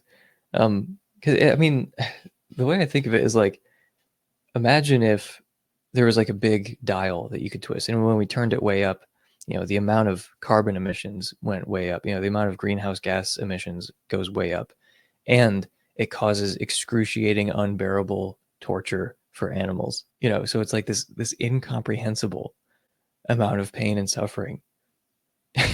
It's like, we crank that dial all the way up, and some people say, that's terrible. There's so much methane being released right now. It's like, isn't the more immediate thing the uh, excruciating pain? How is that the first thing that came to mind? But anyway, regardless of what you think about veganism exactly, the arguments against factory farming are completely unassailable, and you are just ignorant or in denial or maybe like a moral retard or something if you can't see that factory farming is a complete atrocity. I thought my answer to this one in particular was kind of incomplete, so I couldn't resist just jumping back in for a second and adding a few things, clarifying a couple things that were implicit. So there are no good arguments against veganism. First of all, once you admit, as most morally sane and informed people do, that factory farming is bad, well, guess where ninety-nine point nine nine percent of animal products come from? I mean, even if you don't think there's like intrinsically a problem with eating animal products, but you grant that factory farming is evil, well, guess where all of our animal products come from? Your actions have an effect on the markets. Okay, so when you buy like fake meat products, that's a good thing to do, I think. Um, when you abstain from buying factory farm products, that's a good thing. It just takes a long time. Um, it takes a lot of people doing it, and it takes abstaining from that in many, many cases in order for you to have an impact. So I didn't mean nothing you do matters. I mean, there's no real difference that I can see between becoming a vegan and reducing your consumption of animal products by like ninety-nine percent. So that's why I mentioned there are degrees of not being a vegan and that sort of thing. So maybe this is in line with the, you know, the first set of kind of arguments where I was saying like, well, if scavenging is incompatible with veganism, then there's an argument, I guess. Or if hunting for survival is incompatible with veganism, which those things are plausibly compatible with veganism. Now, there are like insane vegans, obviously, like there are people who, well, they won't even buy like fake meat products or like lab grown meat, or they're like a part of PETA, which I, I barely believe that PETA is real, honestly. Like they genuinely seem like a psyop. But, you know, the kind of reducitarianism that I'm talking about is more plausible. Plausibly incompatible with veganism. Another point, you know, when I said I don't really see the issue with hunting for sustenance, like I specifically had children in mind. I think that when it comes to the development and growth of children, it's pretty plausible that in order to reach their full potential, at least, they need an array of natural proteins. They would do better with a healthy diet that contains animal products. So if there's a conflict between the health of my children and the welfare of animals, guess who's winning that conflict? I mean, I still wouldn't want to participate in factory farming. You know, we could hunt or buy from hunters or spend a ton of extra money to buy non-factory farmed products. This kind of consideration doesn't change anything for me because I think it's easier to be an adult and have a healthy vegan diet. Um, it's possible for kids as well, I'm sure, but like I'm not a nutritionist. It's hard enough to feed kids. It's like, you know, if it's not impossible, then it is impractically difficult. Actually, that's not a bad argument against God if it's true. I mean, vegans would probably dispute some of the premises, but it's like, if you literally can't have, um, if you can't raise children on a vegan diet and have them reach their full potential, like they have to eat animal products. So it's like, veganism is true. Kids can't be healthy without like an array of natural proteins, or they'll be like significantly, uh, you know, hobbled by a vegan diet, even like a well-planned one. You know, the conjunction of those two things seems like, okay, and, and God is the designer of this system where we're pitted against each other. It just, it would have been so easy for God to create a different scenario where we don't have to like eat each other in order to survive, or at least like, even if you don't have to, it's like, why are the incentive structures as they are? And it's not just trivial stuff like, oh, well, it feels good to do the wrong thing. I mean, that's what it is for me, but it's like, if you're talking about raising children, it's like, oh, it's just the welfare of children.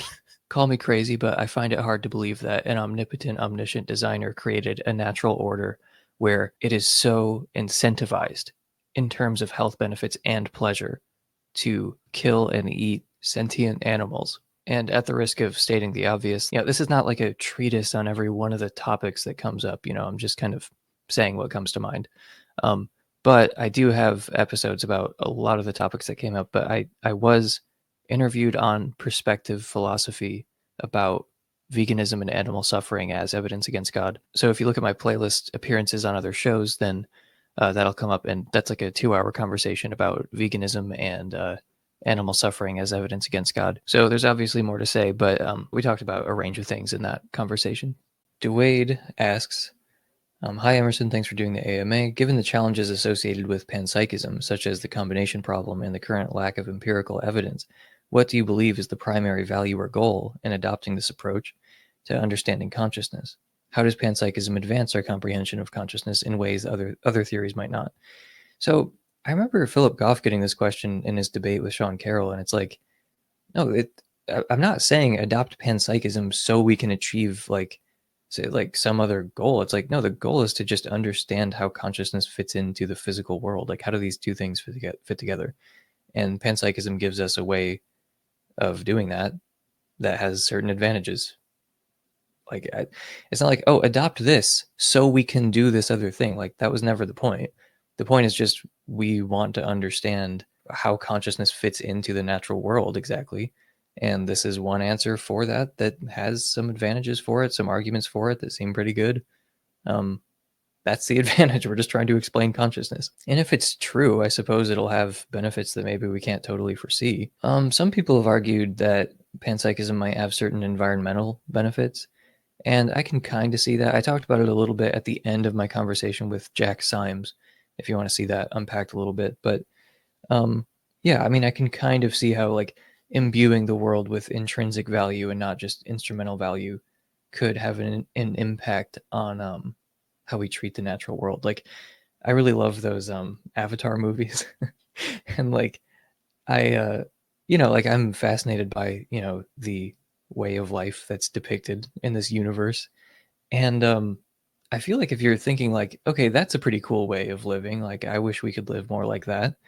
Um, I wish we could be more like that as a species. I feel like panpsychism would make that easier. It would make that transition more feasible. So Lord Tywin asks, where can one find the best defenses for objective morality? Um, Russ Schaefer Landau, very solid. Michael Huemer is the main one that convinced me there, I guess. So ethical intuitionism. If you happen to have um, knowledge, reality, and value, then there are chapters where moral realism is defended. And uh, if you happen to have Understanding Knowledge, the uh, epistemology book that I reviewed on this channel, um, there's a long section on moral epistemology and like evolutionary debunking arguments, and it's like really fascinating. But yeah, ethical intuitionism is the uh, like textbook defense of moral realism from Huemer that I really enjoyed. Also, um, if you're coming at this from more of like a philosophy of religion perspective, then um, Eric Wielenberg and William Lane Craig debated, and that debate was turned in, turned into a book, and there were responses. Huemer has a response to Craig in that book. Um, but yeah, William Lane Craig and Eric Wielenberg. Yeah, and there were several people who who wrote pieces that were also in that. Huemer was one of them. Oh, and Shelley Kagan versus William Lane Craig. That is a fantastic debate.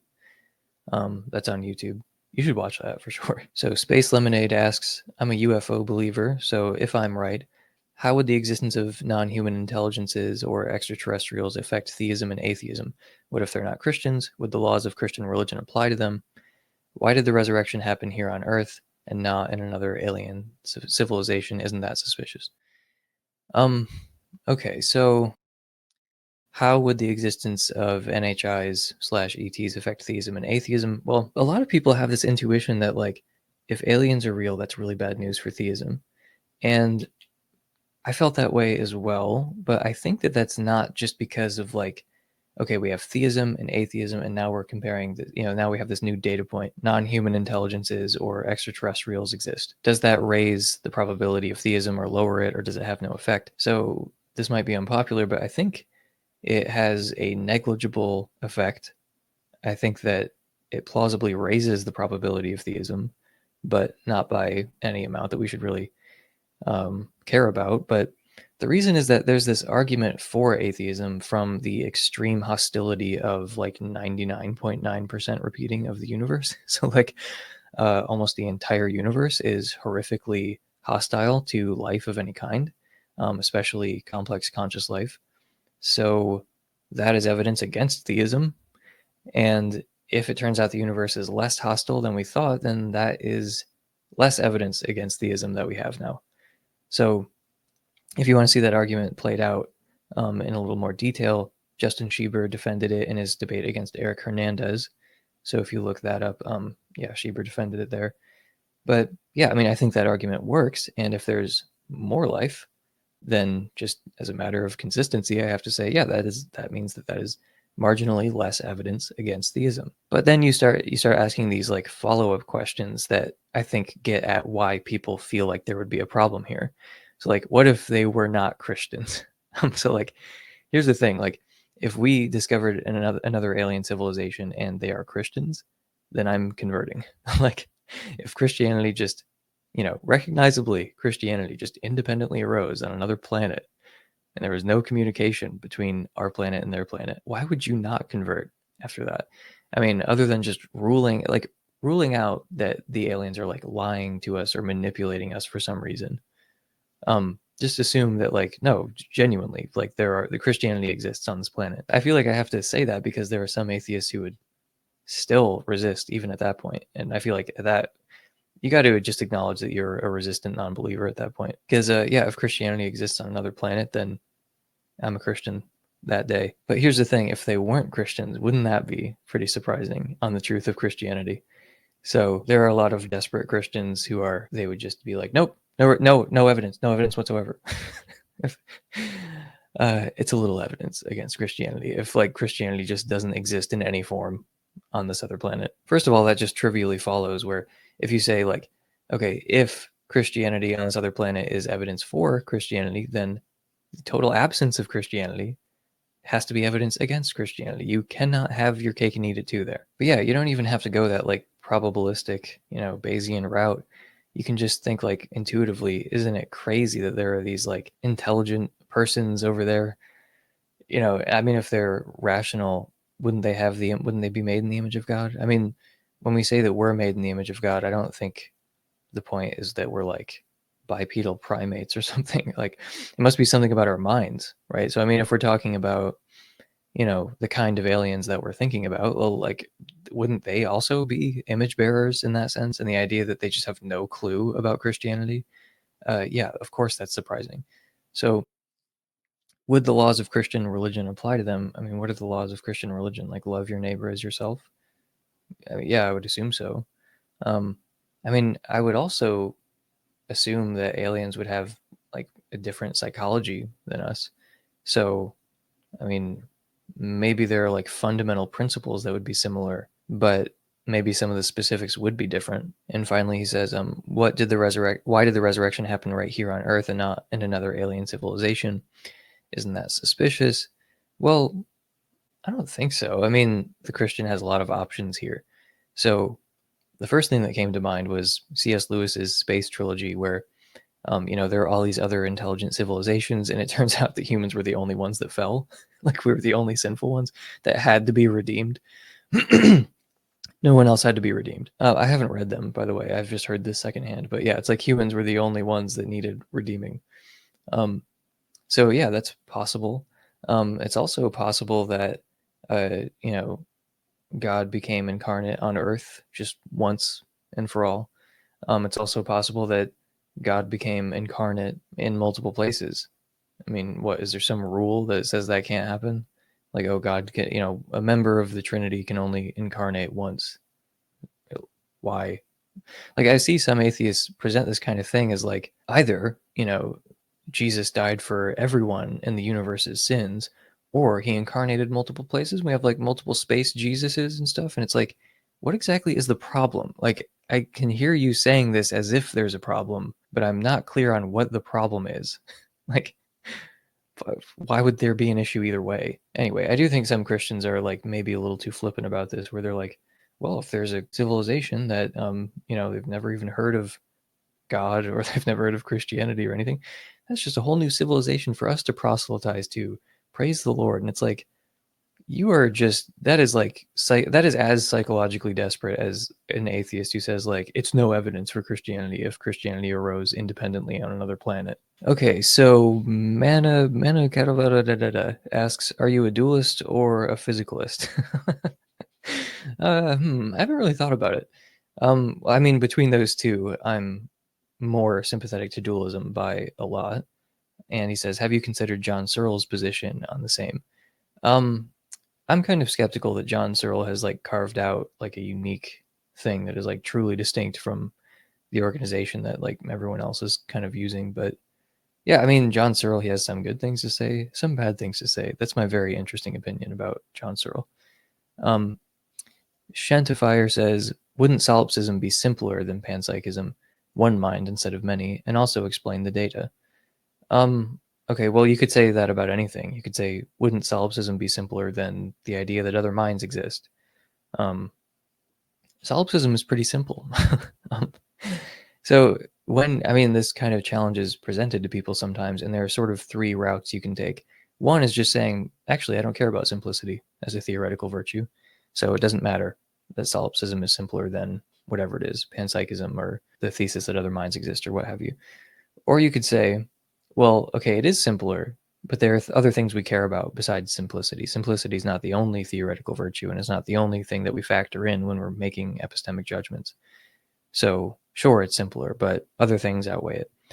And another route you can take is that, oh, actually, solipsism is not simpler. I mean, like, the only way you could really do that is like breaking up simplicity into different kinds of simplicity. Like, you could have simplicity with respect to, you know, the number of entities, the kinds of things, and with adjustable parameters.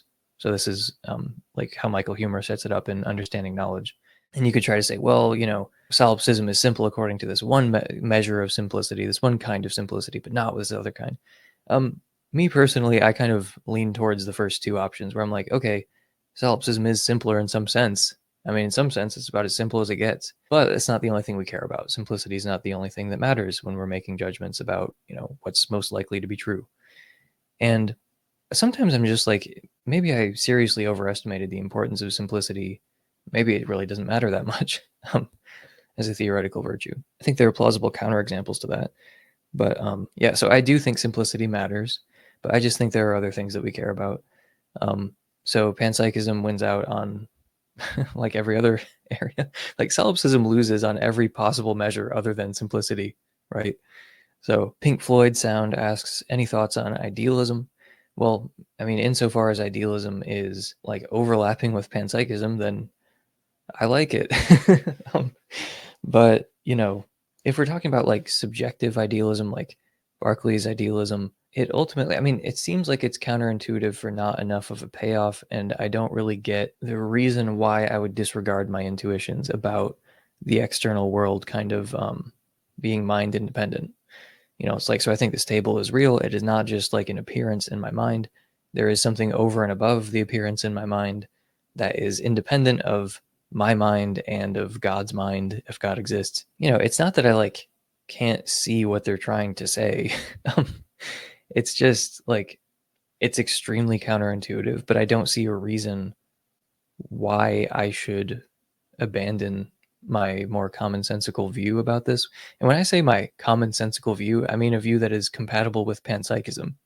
So like we're like really leaving common sense far behind if we're embracing like Berkeley's idealism. And again, that's fine if it's sufficiently motivated, but I just, I don't get the motivation for doing it. But yeah, insofar as Russellian panpsychism and, you know, objective idealism or something, like to the extent that those are the same thing, then obviously I'm in favor of it. I just use a different label, in part just because, so I mean, let's just, let's just stipulate that these two views, you know, objective idealism and Russellian panpsychism, that those are like the same view, at least in some forms. So why call myself a panpsychist? Well, ultimately, I think that people just get such, they, they get the wrong idea so reliably from idealism, where they think that you're talking about Berkeley's idealism, even if you repeatedly specify that that's not what you're talking about. Um, I would just rather say panpsychism. um, and plus, I like attaching it to Russell's structuralism specifically. So, Average Dude asks, which political system do you think is right? Uh, fascism. Next question. Now, I mean, this is, political philosophy is something I've thought considerably less about in the past few years than um, I did when I was first getting into philosophy. So like Noam Chomsky kind of got me into political philosophy to begin with. When I was in high school, I was kind of like a juvenile libertarian. Like I remember I ran into one kid who was like a like a real libertarian who like actually read like, you know, Rothbard and stuff like that. And he's like, oh, who's your favorite like libertarian philosopher? I'm like, what? I just think weed should be legal. That war is bad. Like, what do you mean? Um, But yeah, so that's why that's why I say like juvenile libertarian, because, you know, it was like, because I mean, when I was in high school, this is like, I graduated in twenty fourteen. So like, this is when libertarianism was kind of having its moment. And um, yeah, I just kind of got caught up in that zeitgeist. And I, you know, I mean, it influenced me because when I came across Noam Chomsky, he was kind of like speaking a language that I was already, you know, sympathetic to, but he was defending socialism, but like in the name of like individual liberty. And um, I found that very attractive, and I still find it attractive. So I'm some vague type of socialist, but the thing is, like, I just have not looked into, um, I just have not been very thorough about this because I just don't think it matters what I think about this. Like, I just don't think I have any power over the uh, political establishment, but um, yeah, I mean, I, I guess there is some hope for, uh, you know, like I heard Michael Huemer say this about his like anarcho-capitalism, where he's like, well, look, at one point, the ideas that are at the foundation of like liberal democracy, those were just things that philosophers were talking about. And then at some point, uh, there was a revolution and a new country was founded, and the people who founded the country were influenced by those philosophers.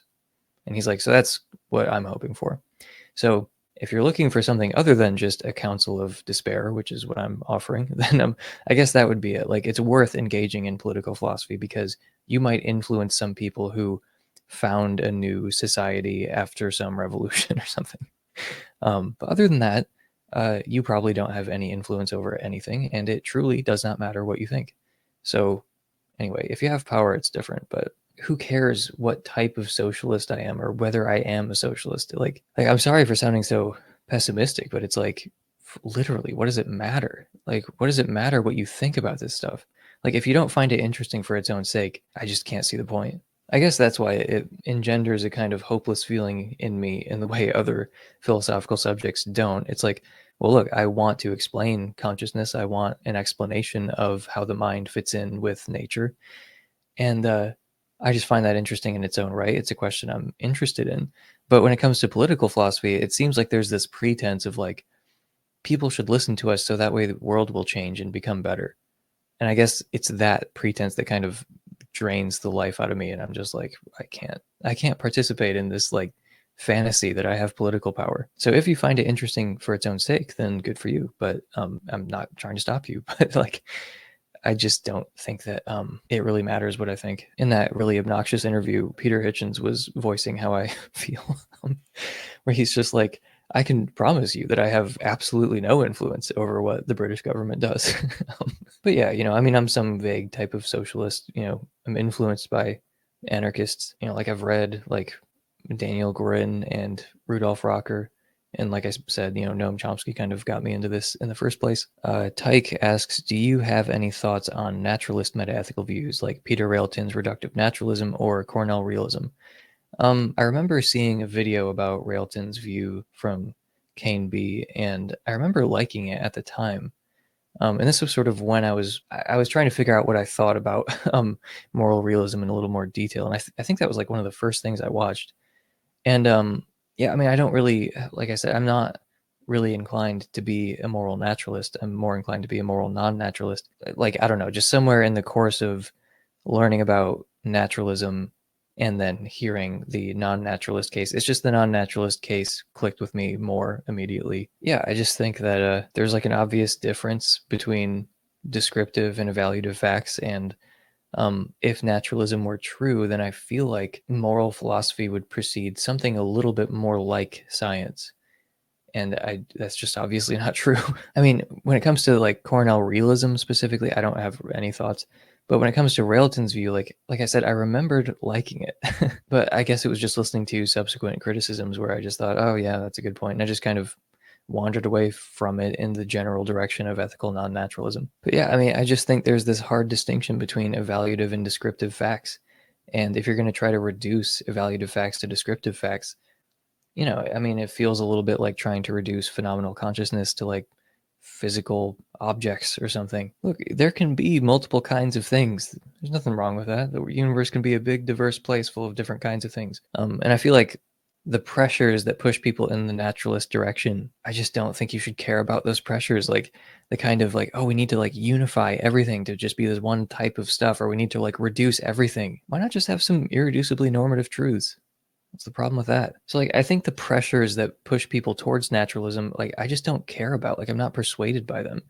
Um, and I think there's this hard line between descriptive and evaluative. And uh, I mean, if there weren't, I guess one thing I would expect is for moral philosophy to progress much in the way that like science progresses. And that's just obviously not true. Yeah, I guess those are my, my initial thoughts about that. Um, S M D B asks, is incest wrong? Why? um, Uh, I don't know if it's wrong so much as it's just gross. I mean, when I try to think about what's wrong with it, it's like, I mean, it's just, it's all related to things that are not intrinsically, you know, a part of the act. It's like, well, I mean, it, couldn't it lead to greater birth defects? And it's like, okay, well, what if you use contraceptive, uh, contraceptives? And also, aren't there other things you could do that would lead to birth defects that are not incestuous? And it's like, so should those things be outlawed? If you think about someone smoking while they're pregnant, like, that's not illegal, right? People just judge you very harshly for it. Um, and uh, like, but would it be illegal for a doctor to prescribe something that causes birth defects? I mean, I don't know the law, so I, I don't know, but um, it seems like it should be against the law for a doctor to do that. That would at least be like criminal negligence um, if they were unwitting. But the thing is, I'm not talking about the act in itself. I'm just talking about like predictable consequences of the act. But like if you use contraception contraceptives or something, it's like, yeah, it's just one of those things that's just gross and like you shouldn't do it. And it's obvious why like why we would have the intuitions, you know, if it does predictably lead to birth defects or it leads to like some kind of social breakdown or something, it's obvious why we would have the intuition that you just shouldn't do that. Yeah, and pl- I mean there are so many cases of incest that are wrong because like when you think of like When you think of incest, if you're like me, the first thing you think of is Jonathan Haidt giving that like series of thought experiments to subjects, you know, and you're at, like, you you kind of like anticipate everything that people normally say. And then at the end of it, they say, it's just disgusting. So that's the first thing I think of. But maybe what you should be thinking of is not like some hypothetical case there, but, you know, the actual instances of incest that occur, which are probably older siblings raping younger siblings. Like that's probably, I mean, most of the cases of incest, the real cases that I've actually heard about personally, um, that's what it is. So I don't think that that's, I mean, hmm, is that right? Yeah. So like, if you're talking about most cases of incest where there's a risk of pregnancy or it's like statutory rape, if not, you know, just outright rape, then, um, there's no question. It's like you have to invent like Jonathan Haidt did for this experiment. Like you have to anticipate like three or four objections to create this like scenario where you have like two consenting adults who are using contraceptives and then never do it again and no one finds out about it. It's like, and you have to just stipulate that all that's true. I might even be forgetting a condition or something. And then it's like, okay, is it wrong then? And that's when people say, well, it's just disgusting. Um, so in that specific case, which represents probably no real cases, um, yeah, I can't really say it's wrong, I guess. It's just gross. But in the vast majority of actual cases of incest, it is obviously wrong, but that's determined by like other features of the case more so than just the incest. Um, and, you know, other things that I haven't even mentioned, like betrayal of trust, you know, that sort of thing. So, I mean, the short answer is, yeah, it is wrong. But if you want to create some ethical thought experiment, and it does seem distinct from other things that we say are, you know, perhaps intrinsically wrong or like intrinsically impermissible or something like that. But yeah, in practice, in almost all cases, in almost like all real cases, yeah, it is wrong. Mendozum asks, when will you have some Mormons back on your show? I was just thinking about this, actually. I kind of want to have um, Joseph Lawal and um, maybe someone else on to, like, you know, just learn some more stuff about like L D S theology and, you know, maybe talk about like Orson Pratt's Panagentialism. Um, he has a good video about that. Or maybe about the Are Mormons Christians debate. L D S Philosophy also has a good video about that. Or maybe I was I was also thinking about like hosting a debate between like a Mormon and non-Mormon Christian, um, or some kind of debate where Mormonism is on one side of it. Whether it's between an atheist and a Mormon, or like, you know, a Protestant or Catholic versus a Mormon, um, I don't know. But I mean, that's sort of what has been in the back of my mind. Or maybe I'll debate a Mormon, I don't know. I mean, I, I did kind of mention when I spoke to Tarek that I wanted to make a case against theism that was more tailored to the kind of finitist, uh, like monotheism of L D S. So uh, maybe I should get around to doing that. Arthur Rodriguez asks, why atheist and not agnostic? If the philosophical content on the internet is confusing and not worth my time, where can I find quality philosophy that doesn't waste my time in some way? So I think he's referencing a tweet that I posted yesterday where I said most atheist content online is just totally confused and not worth engaging. Um, you know, the same goes for apologetics content. But yeah, he says, if the philosophical content on the internet is confusing and not worth my time. Well, I said it was confused, but uh, where can I find quality philosophical content that doesn't waste my time? Well, I mean, the fact is you're going to find it more in writing than you are going to find it on YouTube. If you go back to that uh, question about my favorite atheist and theist philosophers, if you find stuff from them, it feels weird calling it content, but um, yeah, if you find stuff from them, then uh, that would be high quality. And uh, usually when they appear on YouTube, it's a high quality conversation, but oftentimes it's uh, ruined by the fucking idiots who they talk to. But why atheist and not agnostic? I mean, the boring answer is just that I think the cumulative case against theism makes it more likely that uh, God doesn't exist than not. Um, but, you know, I can feel myself becoming more agnostic about a lot of things as time goes on. And, uh, you know, theism's not exempt. If I were to just pick one piece of evidence, I guess it would be animal suffering over the course of evolutionary history. But it's not like I have like a, you know, my credence in atheism is like zero point nine nine nine nine nine nine nine or something like that. Um, I'm like closer to agnosticism than maybe like the average atheist, you know, like I lean in favor of atheism being true. Okay, so I don't feel agnostic because I'm not withholding judgment, and I don't think the evidence is like counterbalanced, you know, for and against. But like I think there is good evidence for theism. And I just think there's better evidence against theism. You know, when I became an atheist and was like so convicted about it, there were just so many things that I hadn't considered. And, you know, if I were to convert, like I would not be claimed by the majority of Christians or anything. But anyway, so it's not as if like I was being totally irresponsible or something. Like you have to really dig deep in some cases. That in itself is a little surprising on the hypothesis that God exists and he really cares about you having true beliefs about him and about the true religion and all that. You know, like, why is it so hard? It goes way beyond seek and you shall find. It's like, why is it this hard? Like, um, anyway, so, you know, when I was watching uh, Majesty of Reasons, oh, by the way, speaking of like philosophical content that's uh, that is worth your time, um, I have a uh, section on my channel where I have like, it's like philosophy of religion channels. Um, here, I'm just scrolling through now. I've got Thoughtology, that's Alex Malpass's, um, Relay Theology, Naturalism Next, The Non-Alchemist, Crusade Against Ignorance, Secular Outpost, The Analytic Christian, Parker's Pensée, L D S Philosophy, uh, Josh Rasmussen, Dustin Crummett, Exploring Reality. Um, you know, there are others, but I'm saying that like there are like there's quality philosophical content on YouTube even. And, you know, there are others I could mention, but um, yeah, that's philosophical content on the internet that is worth your time. So I can't sleep, so I'm going to answer some more of these. Um, if the answers are of a lower quality, it's because I've been up for a long time. I just get insomnia every few weeks. So Integral Delina says, I've been reading this book called A Case for Necessitarianism that says nothing is contingent, everything is necessary. So the book doesn't have a twist ending. Um, if the book was right, it would be the end for both fine-tuning and psychophysical harmony arguments, since they rely on metaphysical improbability, and in a world in which everything is necessary, nothing is improbable, since the metaphysical probability of a necessity, I believe, is always one hundred percent. But the author, Amy, says that there are some necessary things that aren't caused. Acausal and necessary? That seems like a contradiction to me. Here's why. What is the truth maker for X is necessary? Whatever makes X necessary. What is a cause for X? Whatever makes X necessary. These are one and the same, right? So either X is necessary and has a cause, or X is uncaused, and the proposition X is necessary is not true because it doesn't have a truth maker.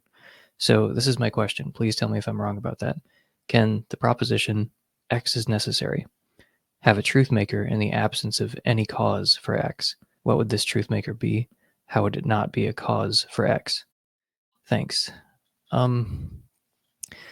I uh, think I disagree with almost everything you said, actually. Um, so I don't think it would be the end for fine-tuning and psychophysical harmony arguments, because I don't think they actually rely on metaphysical improbability. I think they rely on epistemic improbability.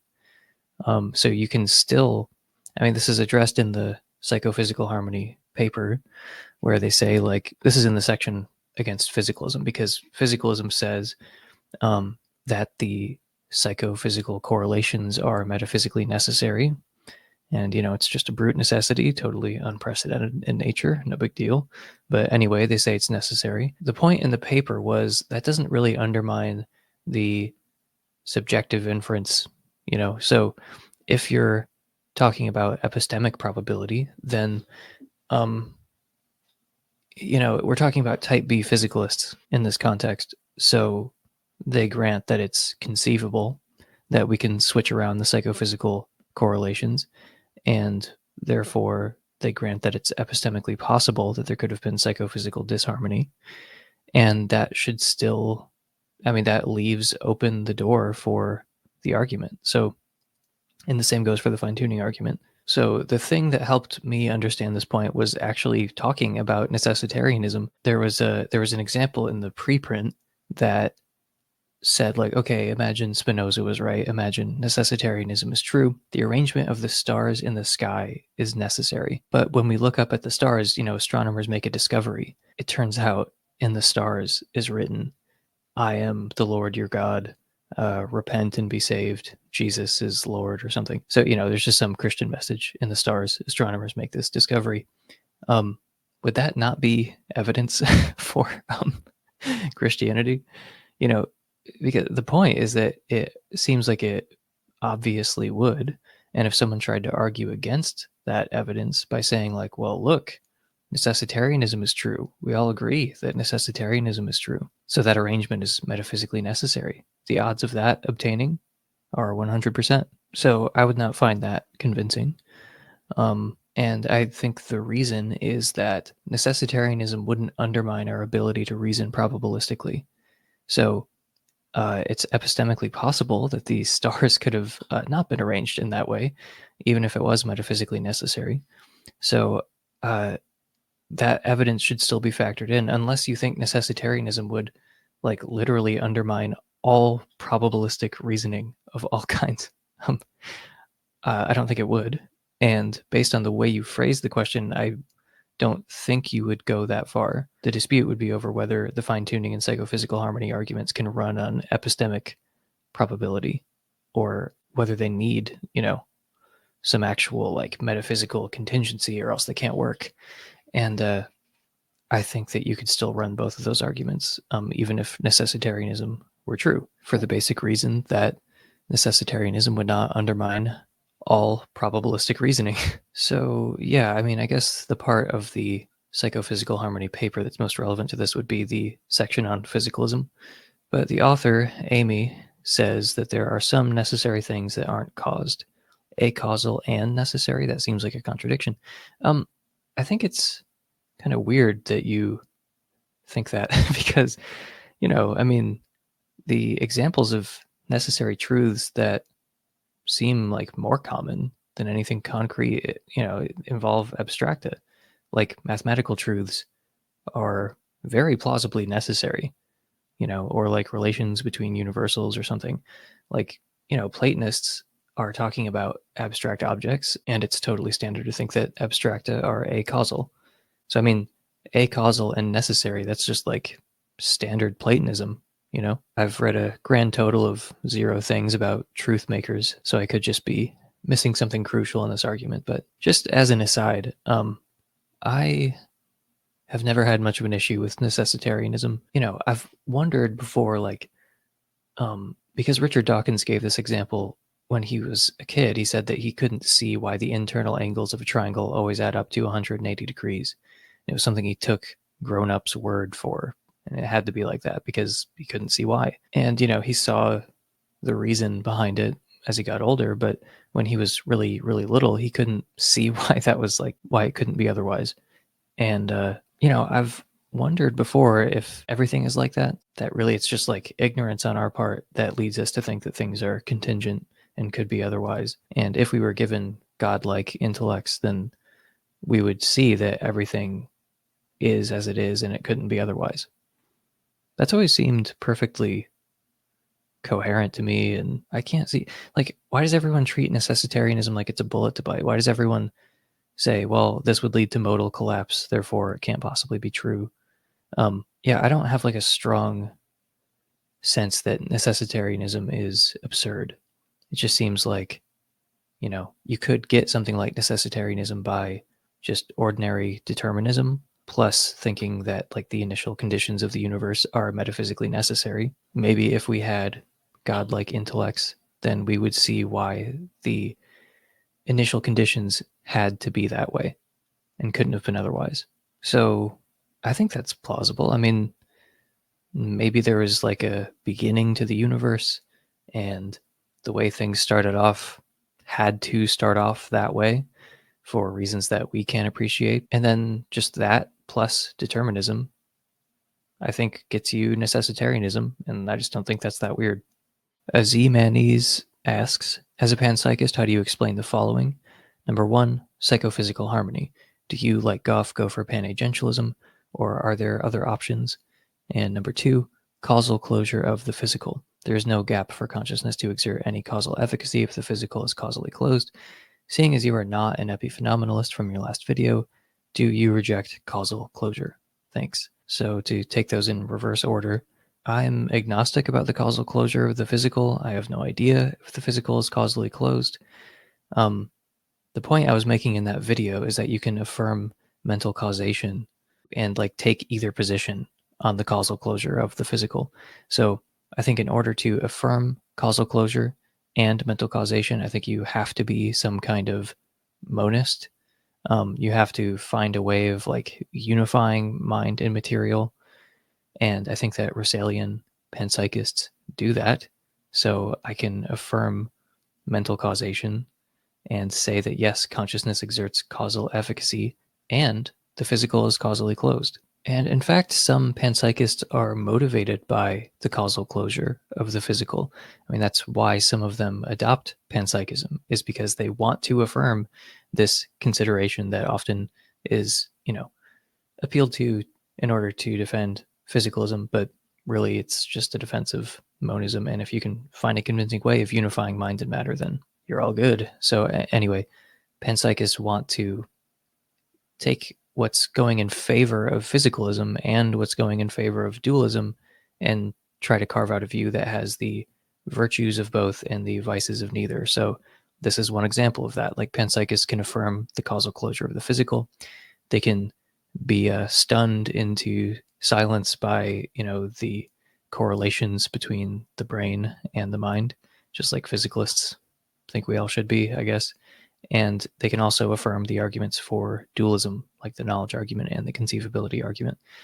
So um, that's kind of the point, you know, is that you can you can uh, have the advantages of both dualism and physicalism with neither of the trade-offs, or at least that's the thought. As for psychophysical harmony, do you go for panagentialism, or are there other options? So um, I kind of do go for panagentialism. Goff's strategy, like he says, there's this push towards psychophysical harmony because there's this push towards the rational. And panagentialism is how you get this push towards the rational, because conscious creatures are disposed to respond rationally to the character of their experiences. It's not the only option. You know, so like natural teleology, I guess, is the other one that I take really seriously. But I don't have like a really well-defined strategy for dealing with psychophysical harmony, because um, I just keep learning more stuff about it as time goes on. So it seems kind of weird to like really uh, become like ossified in my response to it. So um, panagentialism is a good response. Um, I think theism is arguably like a less good response, even though it's probably like the simplest. I mean, it, it seems like it's the only solution where you've got like basically a one-word answer, where you've plausibly got a mechanism for bringing about psychophysical harmony and like a, you know, like a motivation for why that would obtain. Um, and I, I mean, there's sort of different strategies for dealing with psychophysical harmony. There's like the totalizing top-down strategies like God or panagentialism or natural teleology. And then there are kind of bottom-up ways of dealing with it, where you kind of chip away at the phenomenon. Um, so you might, you know, make an argument for semantic externalism. That kind of chips away at psychophysical harmony. You might make an argument for the phenomenal powers view, and that kind of chips away at like some subset of hedonic harmony. Um, so you could kind of find different views here and there that would chip away at the problem, you know, maybe even just like one percentage point at a time. And it's more like um, death by a thousand cuts, instead of like one top-down thing that answers all of it. Like, well, we've got this omnipotent designer, you know, who plausibly has some reason for bringing about this valuable thing. So, I mean, I definitely haven't explored all of the uh, separate strands of the bottom-up approach, you know. Um, but yeah, I mean, when it comes to the top-down solutions, I guess panagentialism and natural teleology are the ones that I think about the most, but I don't have really settled views on this. So Noah says, "Hey Emerson, thank you for everything you do on this channel. It's been very helpful." Well, thank you. Um, my question, if you have time, what are your thoughts on Immanuel Kant's transcendental idealism and potentially how it relates to free will? As I understand it, Kant's view is that while there is a real objective world out there, our subjective experiences of what that world, um, of that world don't represent it as it really is, and not just in a superficial way, like you see colors differently than me, but in a deep sense of space and time may just be subjective constructs of the mind. I ask because this view seems to afford a unique perspective on libertarian free will and consciousness in general. A transcendental idealist might say, consciousness and all its weird quirks emerge from some unexperienced part of the world as it really is. In other words, there is more to reality than the substances and laws revealed by science and human cognition. Our inability to fully understand consciousness and all related issues would be a limitation of our human perspective. The truth is out there, we just can't grasp it. Nice.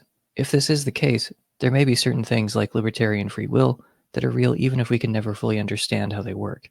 This doesn't guarantee that libertarian free will, free will exists or is even possible, but it does seem like it opens the door for it, among potentially many other things. It also seems like it would discourage the use of human reason to explore deep or fundamental parts of reality, something many philosophers might be uncomfortable with. Yeah, that's a really thoughtful question. This one part of your question, um, our inability to fully understand consciousness would be a limitation of our human perspective. The truth is out there, we just can't grasp it. Um, that sounds a little bit to me like Mysterianism, and you could be a Mysterian about consciousness. You could also be a Mysterian about libertarian free will. I mean, I don't know anything about Kant, but I feel like he did have arguments for it, right? I mean, I guess you're not saying he didn't have arguments for it, but um, I thought he, would, he, I mean, didn't he think it was like necessary for morality or something? But, you know, what you're saying about, well, maybe there's this underlying numinous reality. I mean, if you construe his uh, transcendental idealism broadly enough, then it's like, it's not at all unique to Kant to think that, well, there's like something revealed to us by appearance th- that is different from, you know, its essence, or something that is revealed to us by physical science that is different from, you know, the concrete reality that underlies the structure that's given to us by physical science. Like, if you construe it broadly enough, then uh, it's going to be very widely accepted, first of all, and it like might not be best expressed in Kant. I mean, first of all, I can understand what Bertrand Russell was saying, um, and Kant seems to have inspired an infinite number of incompatible interpretations of what he was trying to say. So, I mean, construed broadly enough, then what Kant say- is saying has been said by other people more clearly, and um, it arguably doesn't leave the way open for all this uh, potentially weird, mysterious stuff that you're alluding to.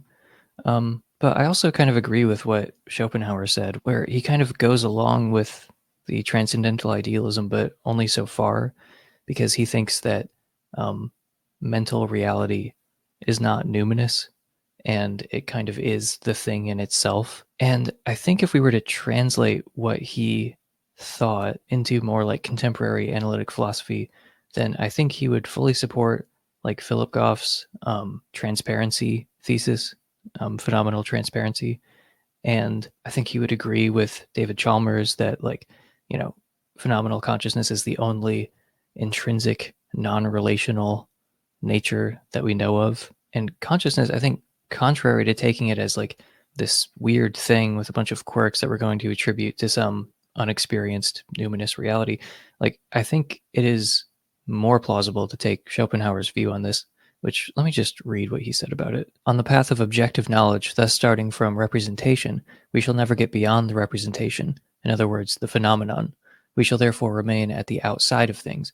We shall never be able to penetrate into their inner nature and investigate what they are in themselves.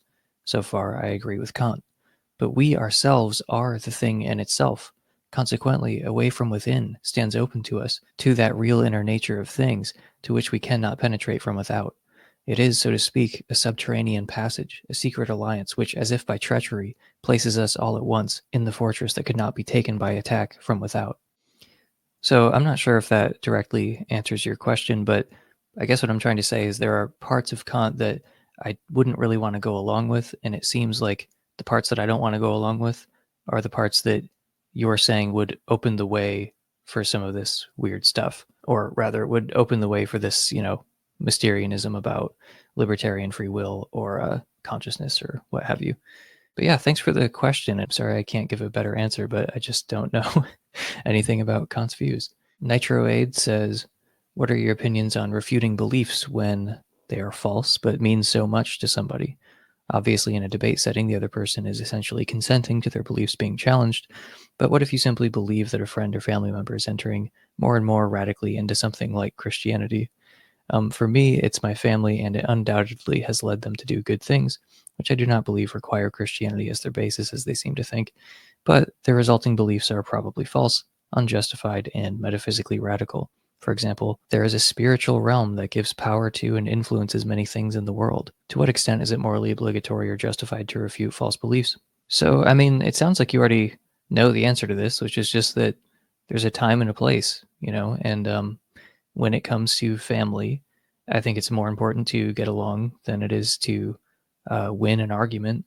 I think it's more important to, like, keep the family together. I mean, you know, assuming it's like an otherwise healthy family, you know. Yeah, I think I think it's just more important to keep the family together and to not cause strife and division pointlessly. So if you can have discussions about religion that are not, like, hurtful, or, you know, it doesn't make people feel like they're personally being betrayed or something like that, um, then yeah, that's fine. But I'm just saying, like, you should, you should not uh, sacrifice like having a cohesive family um, just because it's like, well, they're wrong. And I need to, I mean, I guess I think most of the people who I love are wrong about a pretty long list of things, but I mean, I don't really care that much. Yeah, I mean, there's a time and a place, and like, I don't know what kind of family you have, but for some families, like, it's totally a part of their dynamic to talk about like religion and politics, and like, that's totally fine. And for others, it's just not a good idea to bring it up. But one thing that upsets me um, that I see from coming from both directions, um, though usually it is the religious people in the mix who decide to like take like a principled stand, and they're just like, whenever you choose to stop believing what you're believing, then, you know, we'll love you again. But, you know, they're just like, yeah, uh, it turns out our love is conditional, you know, and that sucks. And uh, I'm glad that people in my family didn't do that. I'm glad that they chose, you know, loving each other and like having a family that was together, as opposed to being like, you need to agree with us about, you know, all of our religious views, or else, uh, you know, we're just, we're just going to have to be separate until then. Um, so I would definitely try not to be the catalyst that leads to like some kind of division or separation or something. So, I mean, if you just really need to um, uh, get something out of your system, and you just really need to say your piece about something, uh, you could start a podcast. That's what I did.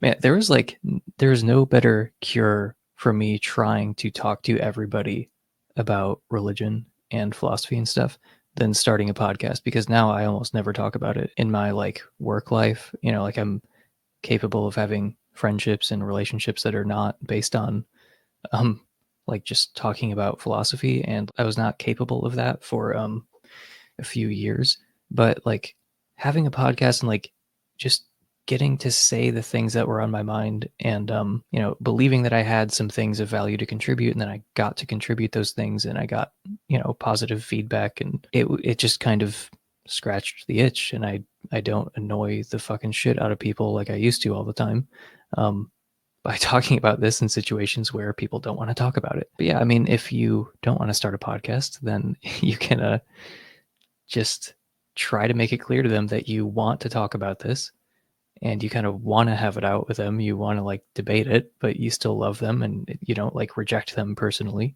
You know, it's important to make that clear. But yeah, don't get too angry. Don't take it so seriously. Don't say things in anger. Um, I'm just talking, I, I mean, literally, I'm just thinking of mistakes I made and then being like, yeah, don't do that. Don't do that. Don't do that. Um, but yeah, I mean, I don't think you are morally obligated to refute every false belief that you happen to overhear someone articulate. Um, I think that if you are uh, itching to do that, then you need to seek out the kinds of situations where it's appropriate to engage in a debate. You know, like if that's something that um, is just really in you that you that you got to do, then I would just seek that kind of setting out. But uh, if it would be a problem to like bring it up at Thanksgiving, then maybe just don't bring it up at Thanksgiving. Um, Jeff Kane asks, is there any profound nugget of wisdom you would contend Christianity has first or exclusive ownership of? Uh, definitely nothing that it has exclusive ownership of, but being first. I mean, I would think that some of the teachings of Jesus were not really articulated in that way before him. I mean, I don't think that Jesus came along and like systematized stuff that was all there. You know, like I think there were novel teachings of his. I guess I would be surprised if a lot of people had been running around saying, love your enemy prior to Jesus, because Um, it's such bad advice that um, I just can't, I don't think it was probably that common. But um, yeah, there's definitely, like Jesus definitely said some original things. Well, I mean, obviously Jesus said novel things, but he's, I mean, Jeff specifically asked about nuggets of wisdom. I mean, Jesus's basic message to me sounds like, you know, radical forgiveness, you know, turn the other cheek and that kind of thing. So I, you know, I guess it's hard because I do admire Jesus as like a moral teacher, like overall, but like um, his uh, radical forgiveness is like too radical for me. But, you know, I, I guess his kind of, okay, so Jesus's teachings. It seems like repeatedly you have a pretty strong condemnation of wealth. You know, you should give up your possessions. Um, you should help the poor. You should turn the other cheek. You should be pretty much endlessly forgiving. I mean, I know that's not in depth. Okay, just calm down, everybody. Um, yeah, I mean, I guess his message of, uh, I, I mean, first of all, that particular combination of things is probably unique to Jesus. When I think about that thread of like radical forgiveness, um, I guess that is plausibly unique to Christianity, you know, first or exclusive ownership of. Yeah, I mean, yeah, I guess I'd have to say radical forgiveness, even though um, I can't like go as far as Jesus seems to advise. But yeah, the other Caleb asks, what are your thoughts about the analytic continental divide? Um, well, look, I'm interested in analytic philosophy, and I am less interested in continental philosophy, even though I'm not as negative about it as um, seemingly most analytic people are. But uh, yeah, just I like analytic philosophy because it seems to emphasize clarity in a way that continental philosophy does not. So like I can tell what analytic philosophers are saying generally, and I generally cannot tell what continental philosophers are saying. So yeah, I mean, continental philosophy is in general more frustrating to me, but um, I don't think it should all be thrown out or something. Like there are profound things that I've found in continental philosophy, um, like in the existentialists, for example. Um, but the thing is, like, why should every true and profound thing lend itself to like the mathematical precision that analytic philosophy strives for, like the kind of rigor, to use a favorite word among analytics? Like, why would every true and interesting thing lend itself to like the kind of vocabulary that analytic philosophy uses? Like, yeah, maybe some true and profound things are hard to say, and it takes a thousand pages to say them. Um, why wouldn't that be true? So it's not like I think continental philosophy is like a heap of garbage or something. It's just, it's kind of frustrating to me in some ways because it is so unclear most of the time, and there usually aren't arguments for what they're saying. Um, there was this interesting um, interview with Michael Huemer on Parker's Pensies about the analytic continental divide, and, you know, I like largely agreed with what Huemer said, but I think he's just too harsh about the continentals overall. Um, so if you've got like a And a spectrum here, like if humor is way over here, then like I'm definitely farther towards the middle. But like, look, I'm interested in analytic philosophy at the end of the day. Like ninety-nine percent of the philosophy I read is analytic philosophy. I remember Existential Comics had this, I think it was just a tweet where he said like the analytic continental divide basically comes down to math nerds versus theater kids. Like that, that struck me as kind of true, actually, because you think about like Nietzsche, definitely a theater kid. Bertrand Russell, definitely a math nerd. But, you know, I mean, analytic philosophy can be so artless. Like, it can be so devoid of any aesthetic value whatsoever. You don't need to write philosophy like you're writing a fucking vacuum cleaner repair manual. You know, you can actually write well. It's not against the law. And continentals, it's okay to be clear what you're talking about. By the way, just as a side note, as I'm scrolling through these comments, it's insane how many of you don't know how to spell my name. Um, considering that it's the name of the channel, there's only one M. It's not E M M. Emerson. I mean, what the fuck? It's just, it's it's never spelled that way. Okay, Majesty of Reason asks, question, if you could quantify the sheer depth of your resistance to God in acres, how many acres would it be? Um... Uh, sixty-nine acres. And then I'm reading the replies. It looks like someone beat me to it. Um, Hayden said, as a doxastic land surveyor by trade, I'd guess Emerson's resistance acreage, sixty-nine acres. That's a that's the same estimate I had. Um, Joe Schmid's resistance acreage, one acre. Alex O'Connor's resistance acreage, four hundred twenty acres. Devastating. And from Majesty of Reason again, on a more serious note, do you think the phenomenal powers view seriously weakens the psychophysical harmony argument? Why or why not? So, I mean, I think it's important to note that there are multiple kinds of psychophysical harmony. Um, when you talk about psychophysical harmony, everybody, everyone always talks about pain, pleasure, inversion scenarios, but that would fall under the category of hedonic harmony. And hedonic harmony is only one part of psychophysical harmony. There's also cognitive harmony, there's epistemic harmony, there's semantic harmony. So I think that if the phenomenal powers view is going to do something to chip away at the phenomenon of psychophysical harmony, it's just going to chip away at hedonic harmony. I think that's all it would do. I can't see how it would help with the psychophysical correlations. Okay, but like when it comes to the phenomenal to phenomenal correlations, I feel like it does weaken the psychophysical harmony argument because it dramatically lowers the amount of ideally conceivable hedonic disharmony that there could be. So if psychophysical disharmony is not ideally conceivable, then obviously that would undermine the argument. Um, and I don't think it's just type A physicalists who can maintain that psychophysical disharmony is not conceivable. Um, I used to think that was it, but I've, you know, like I, I mentioned this in an earlier question, there are just bottom-up approaches to addressing psychophysical harmony that kind of chip away at it just like one percentage point at a time. And that strategy is, like I said, more death by a thousand cuts rather than kind of a top-down, you know, God or a panagentialism type of solution where you just kind of have this one thing that kind of is supposed to solve it all. I think the phenomenal powers view would successfully chip away at a subset of hedonic harmony. Um, so it would not seriously weaken the psychophysical harmony argument unless you think, you know, hedonic harmony is all there is. Because, yeah, I mean, how would the phenomenal powers view affect epistemic harmony or semantic harmony or um, cognitive harmony? But the thing is, it wouldn't even get rid of all hedonic harmony because, like I said, it, I don't see how it could affect the psychophysical correlation. It would just affect the phenomenal to phenomenal succession.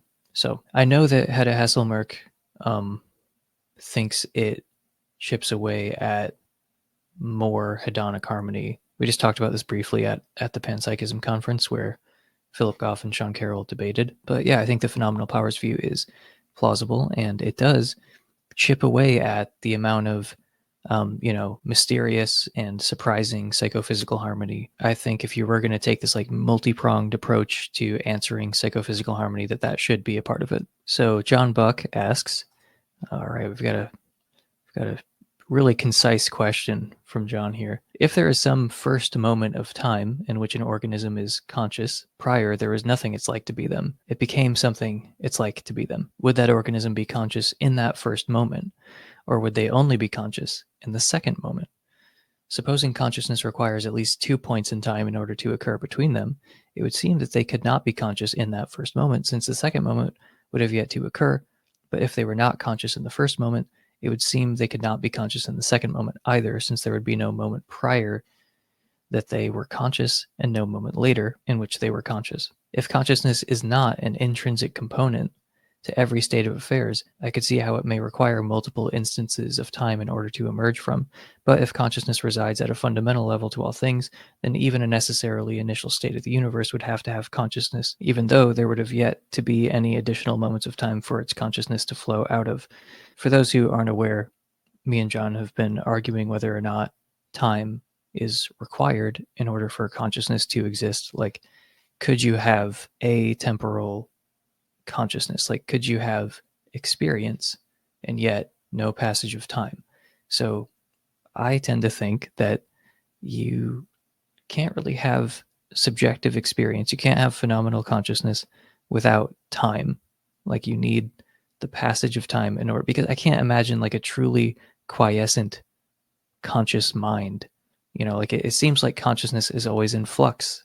There's always something happening. There's always something changing. Like, when I think about my own case and I think about it being like something, there's some kind of duration to every experience, you know, and when I try to imagine experience without duration, it's just very hard for me to conceive of. So depending on which view you take, you know, there are two kind of obvious things. I mean, first of all, you know, God is supposed to be this mind that is totally timeless, and plenty of philosophers have argued that, you know, those two things don't seem to go together.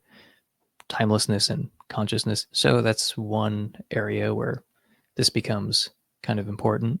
And another area is panpsychism, because if you think that, for instance, time is not fundamental, then consciousness couldn't be fundamental if you think that you can't have consciousness without the passage of time. You know, another way of putting what I think is that consciousness is not the kind of thing that can exist for no duration. Experience, subjectivity, it always exists for some duration. To say that a conscious mind exists outside of time, it just means there's like no duration to any of its experiences. I, I mean, I think that's what it would mean. And at that point, I just don't know how it could be like anything. Um, maybe that's just because I am constantly experiencing this stream of consciousness. So it's just a failure of imagination on my part to imagine a different kind of existence where there is no stream of consciousness, but it's still like something. I mean, one definite area of disagreement, I think, is that, I mean, based on the way that John is phrasing this question, it sounds like moments of time are these discrete things. So I think that time is infinitely divisible. I mean, it just makes sense that, like, you know, however long you're thinking of, like, you could always just say, yeah, but what about half as long? Like, just take that amount of time, like that unit, and then just cut it in half. You know, you can do the same thing with space. Um, yeah, so I think that space is infinitely divisible. I think that time is infinitely divisible. So maybe I'm not thinking clearly because I haven't slept, um, and it's, it's so late. It's actually early now, but um, I th- I would think that even if there is only one moment of time, you know, like the first moment, it would have to exist for some duration, right? Like as soon as there's time, it seems like whatever arbitrary unit you want to draw a circle around and say like that's a moment, seems like you could divide that in half. And then you could divide that in half. And then you could divide that in half. And you could divide that in half. And I mean, as an aside, I'll just say that Zenew's paradox about like, well, in order for the runner to finish the race, first he has to run half the distance. And then he has to run half of that distance. And then half of that distance. Um, it seems like, first of all, it shows that space is infinitely divisible. And second of all, you might conclude that we can complete an infinite series in some cases because space is infinitely divisible and time is infinitely divisible, and yet we traverse from one moment to the next. You know, it was three p.m. and then it was four p.m. even though time is infinitely divisible, and even though space is infinitely divisible, we can still move from point A to point B. So it seems like that means that we can complete an infinite series, at least in some cases. That doesn't mean we can complete any infinite series you could possibly think of, but sometimes we can complete an infinite series. So, I mean, one point of disagreement between us, I think, is that I think time is infinitely divisible, and based on how you're phrasing this question, it doesn't seem like you would agree with that. But it's an interesting argument that you're raising here, because you're saying, well, you know, your view seems to imply that, you know, you it wouldn't be like something in that first moment of time, but then it also wouldn't be like anything in the second moment either. Um, but like I said, I think that because I accept the infinite divisibility of time, that like any any moment, including the first moment, is going to have some duration to it. And my only claim is that consciousness is not the kind of thing that can exist for no duration. If I took time to be discrete, then uh, I think this would be a pretty good argument. But I don't. I mean, maybe I'm wrong that it hangs on that, but um, at least at this moment, in the state of mind I'm in right now, it seems as though our disagreement hinges on whether uh, time is discrete, moments of time are discrete or uh, continuous. But, you know, time doesn't seem like it's a bunch of little Lego blocks that we're putting together, you know? It's just a smooth continuum, and you can always zoom in farther. You can always take some unit and just chop it in half. And then take that unit and chop it in half. The Non-Alchemist asks, if you became a theist again, how likely do you think it would be that you'd end up as a Christian theist as opposed to some kind of generic theist? That's a really good question. Because at first I thought you were going to say, how likely is it that you'd be a Christian as opposed to some other religion? And it's like, well, you know, obviously going to be a Christian. Um, because that is the only way that I really know how to interact with religion. You know, it's the only way that comes naturally to me. And it's the only window through which I can really understand the divine. Like if we're just talking about organized religions, like obviously it's got to be Christianity for me. But, you know, comparing Christianity to generic theism, which is definitely more defensible, like if you're just taking uh, Christianity and then shaving off all of the most specific, least supported things. I mean, like, look, generic theism is more defensible than Christian theism if you're just trying to, like, win a debate or something. But the thing is, like, I would almost certainly end up a Christian theist. Why not just take advantage of the existing Christian structure that exists to pursue that? Like, just use Christianity as a paradigm to try to gain a better understanding of the divine reality. Um, instead of just trying to do it on my own, which I could still do, by the way. But it's like whatever was, whatever would be available to me as a generic theist, I could still have available to me, but I would have more resources if I kind of chose to be a part of Christianity, even if I wasn't totally convinced of its more specific claims and I was just a generic theist. It's like, okay, this could still be a useful framework to put myself within. And obviously there's like just the community aspect. Like there are other reasons to be a Christian that go beyond like, well, I think it's plausible or something. It's like, well, Christianity obviously serves social functions for us, you know, so I would want to be a part of a Christian community, not just any Christian community. I mean, like many Christian communities I would want nothing to do with, but um, that wouldn't really make me unique among Christians. But uh, yeah, it's like I would want to be a part of certain Christian communities. I would want, you know, leaders to uh, uh, teach me things, you know, I would want people to converse with. I would want to like, you know, like if you join Christianity, there's like a place you can go at least once a week, maybe more, in order to contemplate the divine and uh, the religious life and, you know, whatever else they've got for you. But if you're a generic theist, then it's all just on your own. So I think I would welcome the framework. Even if I didn't like explicitly affirm Christian theism, I would still de facto be a Christian theist, you know. I would want to draw from that tradition. I would want to take advantage of those resources because ultimately I would be some kind of like universalist, inclusivist theist. So that leaves room for Christianity being special. It also leaves room for Christianity not being special, but still a perfectly legitimate window through which one can see the divine. So yeah, I don't know. Generic theism, obviously more defensible than Christian theism, but if I became a generic theist, I would still act like a Christian theist either way. So Zarla asks, what are your thoughts on finite theism and do you think it's compatible with traditional religion? Um, yeah, so I've, I've hosted two debates about finite theism and, you know, I kind of chimed in here and there with my thoughts about it. Like, I think that it gives theists a non-moral way of diminishing the problem of evil. So I think that, um, well, I mean, take like Josh Rasmussen's analogy with the different bowls and jars and containers on a table in front of you, and you've got this pitcher of red liquid, you know, and the red liquid represents all the evil in the world, and these different containers on the table represent theodicies and defenses and just different explanations of the evil in the world that theists have offered.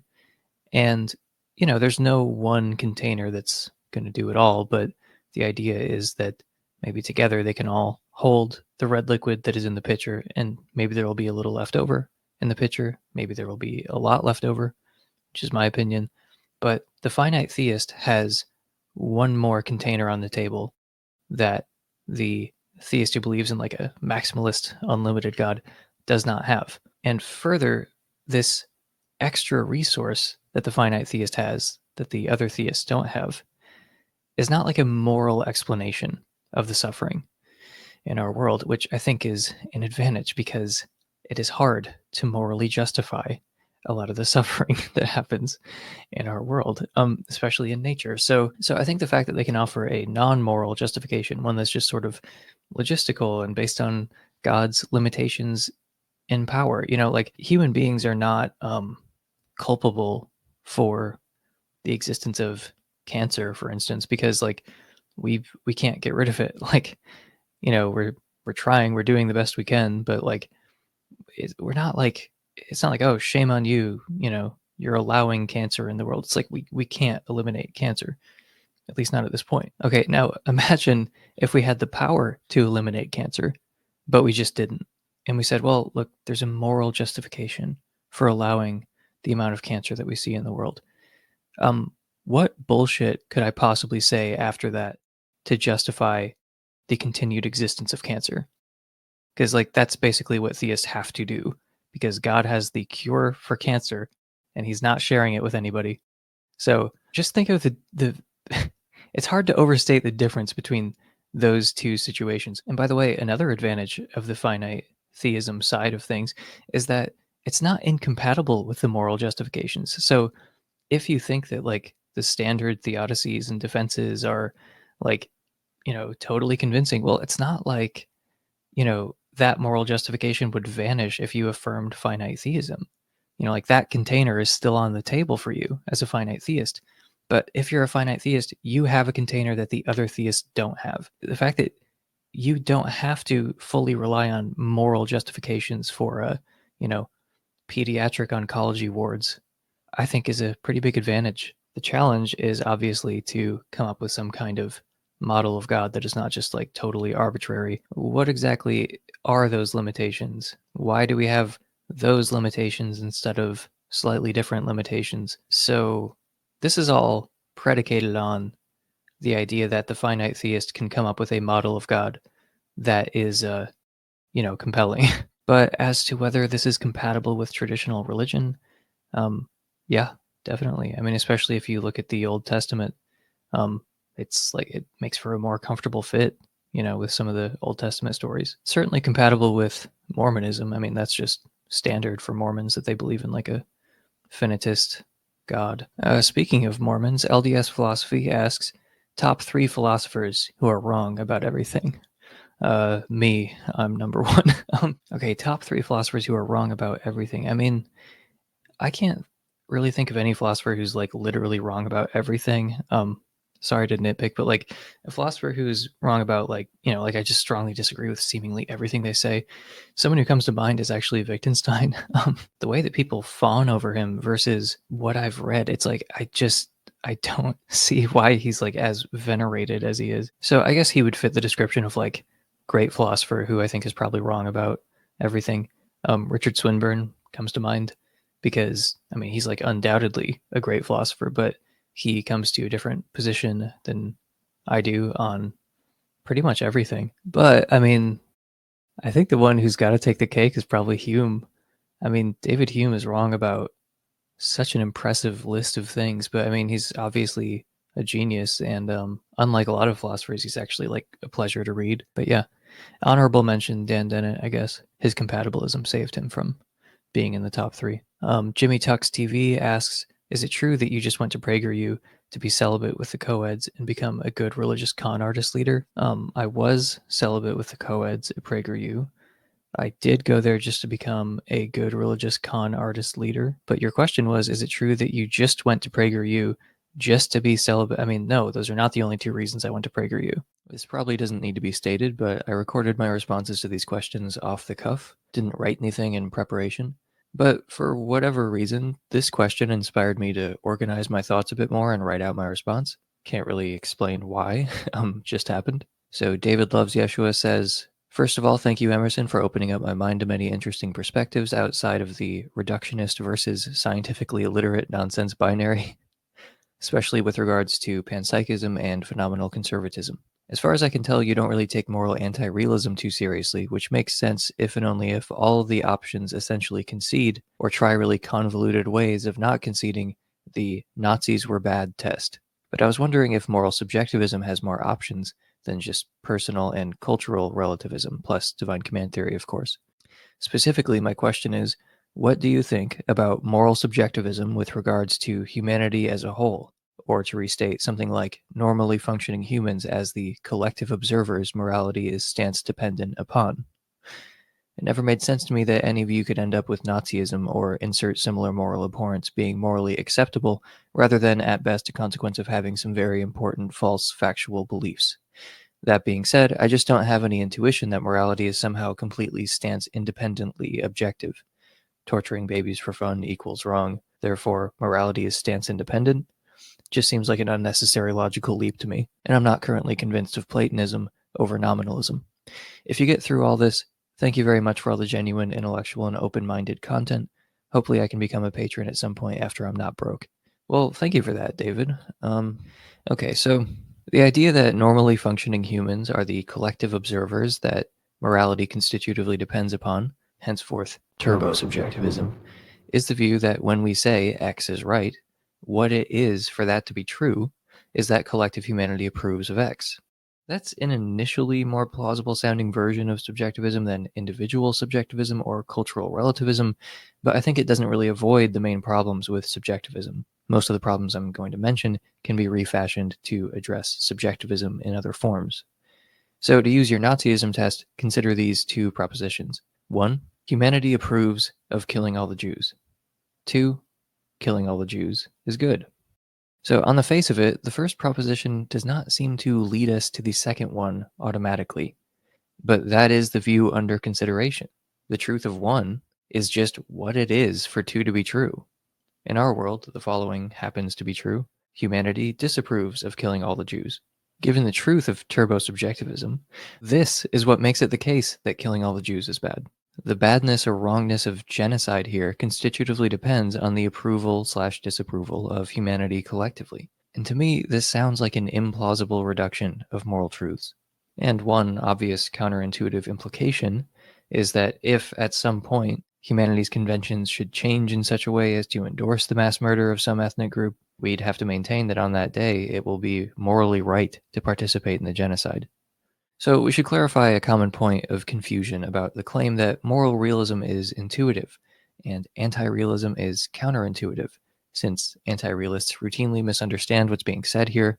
We're not saying that an abstract, philosophically precise description of a realist metaethical view would make immediate sense to a non-philosopher, or just sounds obviously right on its face to anyone who would understand it. We're usually talking about specific propositions that accord with different theories being intuitive or counterintuitive. Both a realist and a subjectivist can say, beating up a baby is wrong. But there are propositions and descriptions of states of affairs, like the Nazi test above, that are perfectly consistent with subjectivism, though not realism, that are extremely counterintuitive. When I, when I defend moral realism, I don't generally just say moral realism is intuitive. Like, I appeal to more specific intuitions, right? So you have things like, um, if most of society approved of torturing babies, would it be all right to torture babies? And like, most people find it intuitive that you shouldn't torture babies, even if most of society approved of it. Okay, and so, and so, you know, that's supposed to show that subjectivism is wrong. And then, you know, like, hey, is it false that torturing babies is wrong? Like, uh, no, it doesn't seem false. So that's supposed to refute uh, error theory, right? And then, so, like the, the particular versions of anti-realism are incompatible with some specific intuitions that are pretty widely shared and pretty firm. You know, like, like you should be able to test it by, you know, just like taking statements that are, that that view implies should be good statements, and then seeing how they sound, right? Like, some of them sound wrong, right? So if it's an individual version of subjectivism, then like, you know, compare, so if I approved of torturing babies, then it would be okay for me to torture babies. And so that seems false. Like, it doesn't sound true to me. I'm not an I'm not an egomaniac. I don't think that me approving of torturing babies would make it all right. Well, but that's insane. But the, it's not that it would, but it would, I guess I would agree it doesn't make it like objectively right or something. But if we're, if we're how, If how we're understanding well, what right is, no, I'm not, when you say it. I'm not inserting objectively into the statement. Like, I'm using all right in the ordinary English sense, whatever that right. is. Right. right. And then we just found out that it is, that the ordinary English sense of all right is not a subjectivist notion. So here's a perfectly reasonable question. Humanity approves of it, but is it really good? However, on turbo-subjectivism, utterances like that would be a sign of confusion. But this does not seem confused at all. Just as I can know that I believe something, but still have doubts about whether it's true, I can know that I approve of something, or humanity approves of something, but still have doubts about whether it's good. That's consistent with realism, but it doesn't make any sense on subjectivism. Hence, realism is the intuitive view in this instance, and the anti-realist view is counterintuitive. And keep in mind, we're not arguing here that intuitions matter, just that anti-realism really is counterintuitive. So here's another counterintuitive implication of the view. Humanity, the collective of normally functioning adults, is morally infallible. The approval of humanity is what it is for something to be right or wrong, so anything endorsed by humanity is automatically right. Together, we cannot be wrong. Moral truth is guaranteed just by our approval. So, humanity is morally infallible is another example of a proposition that accords with a particular anti-realist theory that is very counterintuitive. Again, this is what realists typically mean when we say anti-realism is counterintuitive.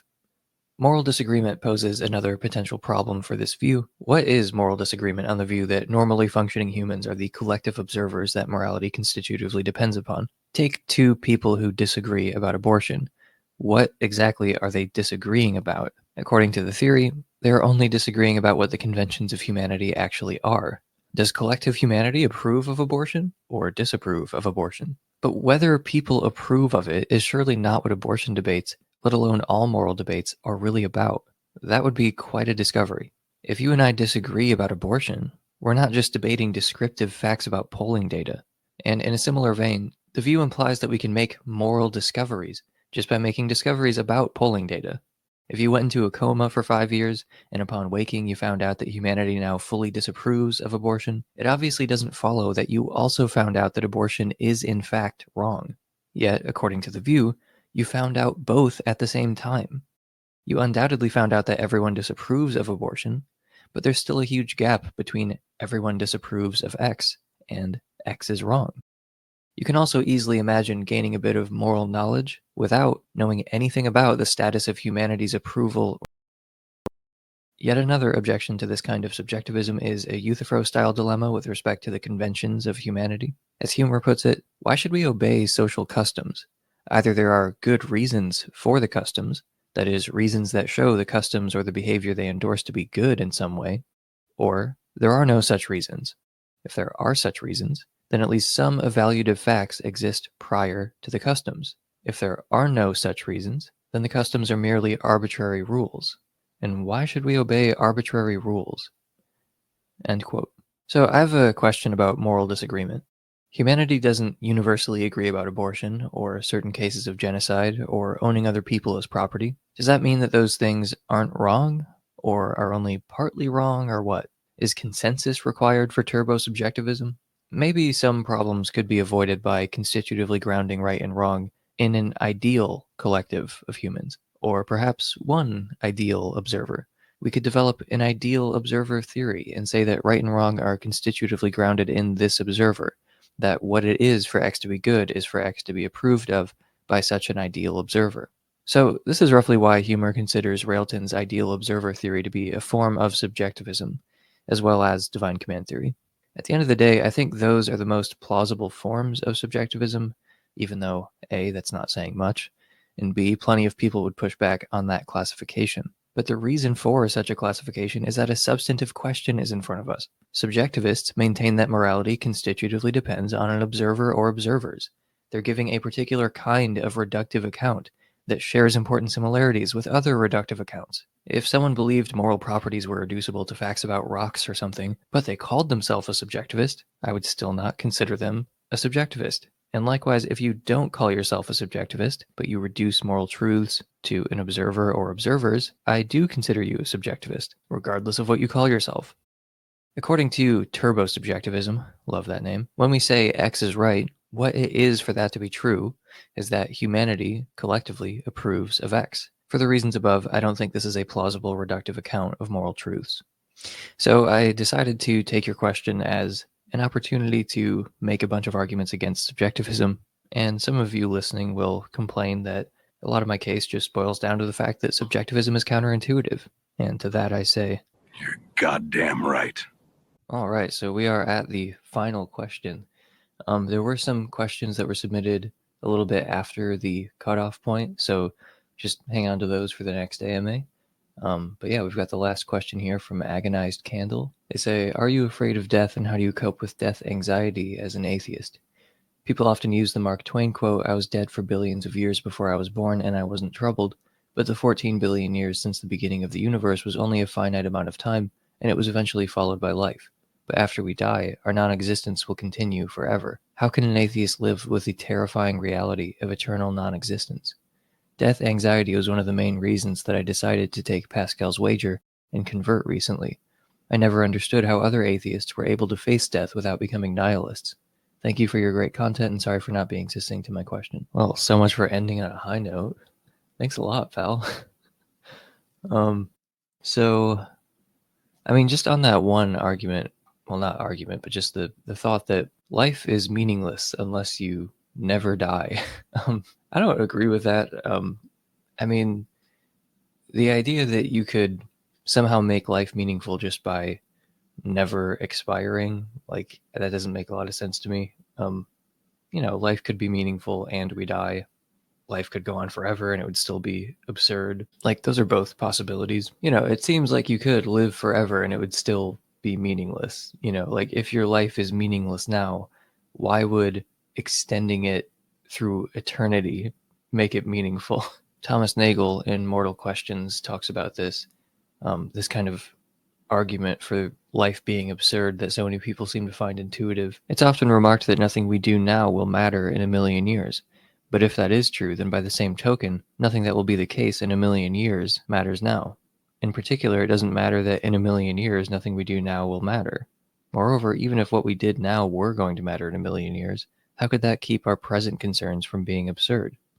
If their mattering now is not enough to accomplish that, how would it help if they mattered a million years from now? So that's in the opening of The Absurd, Mortal Questions. Check it out. First philosophy book I ever owned right here. But yeah, that makes sense to me. Like, if nothing we do now matters in a million years, then by the same token, what's going on in a million years doesn't matter now. Namely, the fact that nothing we do now matters in a million years. If their mattering now isn't enough to accomplish what you're looking for, then why would mattering in a million years change anything? It just seems so obvious that things matter now. Like, if this next meal is good or terrible, or if my relationship is in a better or worse state, or if I'm in excruciating agony or not. Like, I can think of things that matter to me right now, and you're not going to talk me out of, you know, it mattering to me, whether or not I'm happy or in pain or whatever. Um, this essay from Nagel is actually also the first time it dawned on me that chains of justification end somewhere, which has all kinds of applications. Yeah, just this idea that, like, well, look, stuff matters, there's a chain of justification, and eventually it just bottoms out in, like, some kind of brute fact of mattering. So, like, if you're trying to explain action, I think this is the example he gives, like, why are you going to the cupboard to get an aspirin? Why are you getting an aspirin? Well, to stop my headache. It's like, why are you trying to stop your headache? And it's like, well, that's the point where the question starts to sound dumb. Like, do you know what a headache is? Like, you know, you might not know why I'm going to the medicine cabinet. You might not know what aspirin is. But once you understand what a headache is, then it just makes sense that you would want to stop it. Like, it matters to you to stop it. Like, pain is intrinsically bad. Once you understand what it is, you have reason to avoid it. You know, if you say, yeah, yeah, yeah, but why do you want your headache to go away? It's like, you're either an idiot or you're asking a very deep philosophical question.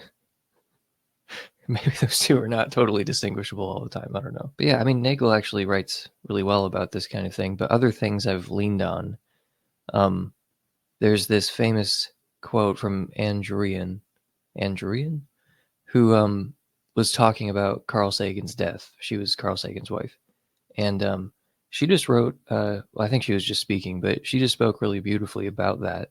And I've just returned to that again and again over the years. Also, I guess Mortality by Christopher Hitchens, you know, especially when I was first, like, in the deconversion process. It's been a while since I read it, but just the concept of a man writing a book about his death while he's dying that he didn't finish. That itself, it's like an intriguing project in and of itself, even without the um, kind of religious element to it. But if I had to pick one book, I guess it would be Man's Search for Meaning by Viktor Frankl. Like, that's the one that I've leaned on the most. Also, occasionally, The Gay Science by Nietzsche, which has almost like a scriptural quality to it. And occasionally, uh, you know, Sam Harris talking about gratitude, or, you know, so like you can find this kind of thing in Waking Up, which is a great book, and also just in different clips online. But what can atheists say, you know, that's as comforting as the Christian story?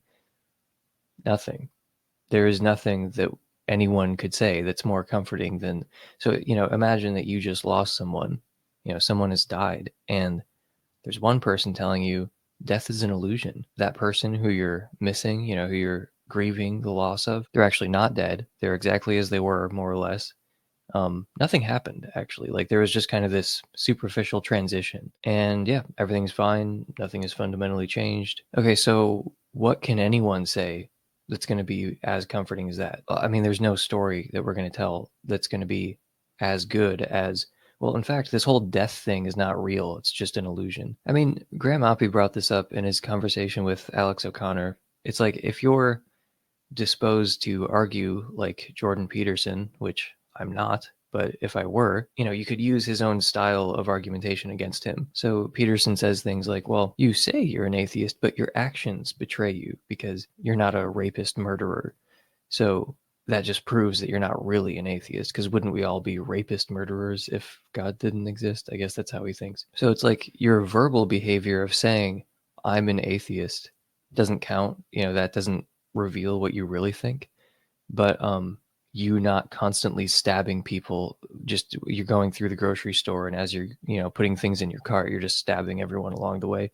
That reveals that you really do believe in God. Oppy pointed out that there's this article by George Reyes who said that, like, well, Christians are very sad at funerals. Like, they think that their loved one has not died. They're, I mean, I mean, maybe in a very superficial way, but they're still alive. You know, they're in this resort, basically. They're in this happy place, much better than Earth. Yet they seem so sad. They should be happy for them. They, I mean, first of all, they're going to be reunited with them in the blink of an eye. And second of all, they're in a wonderful, magical place. And it's like their behavior doesn't seem consistent with that at all.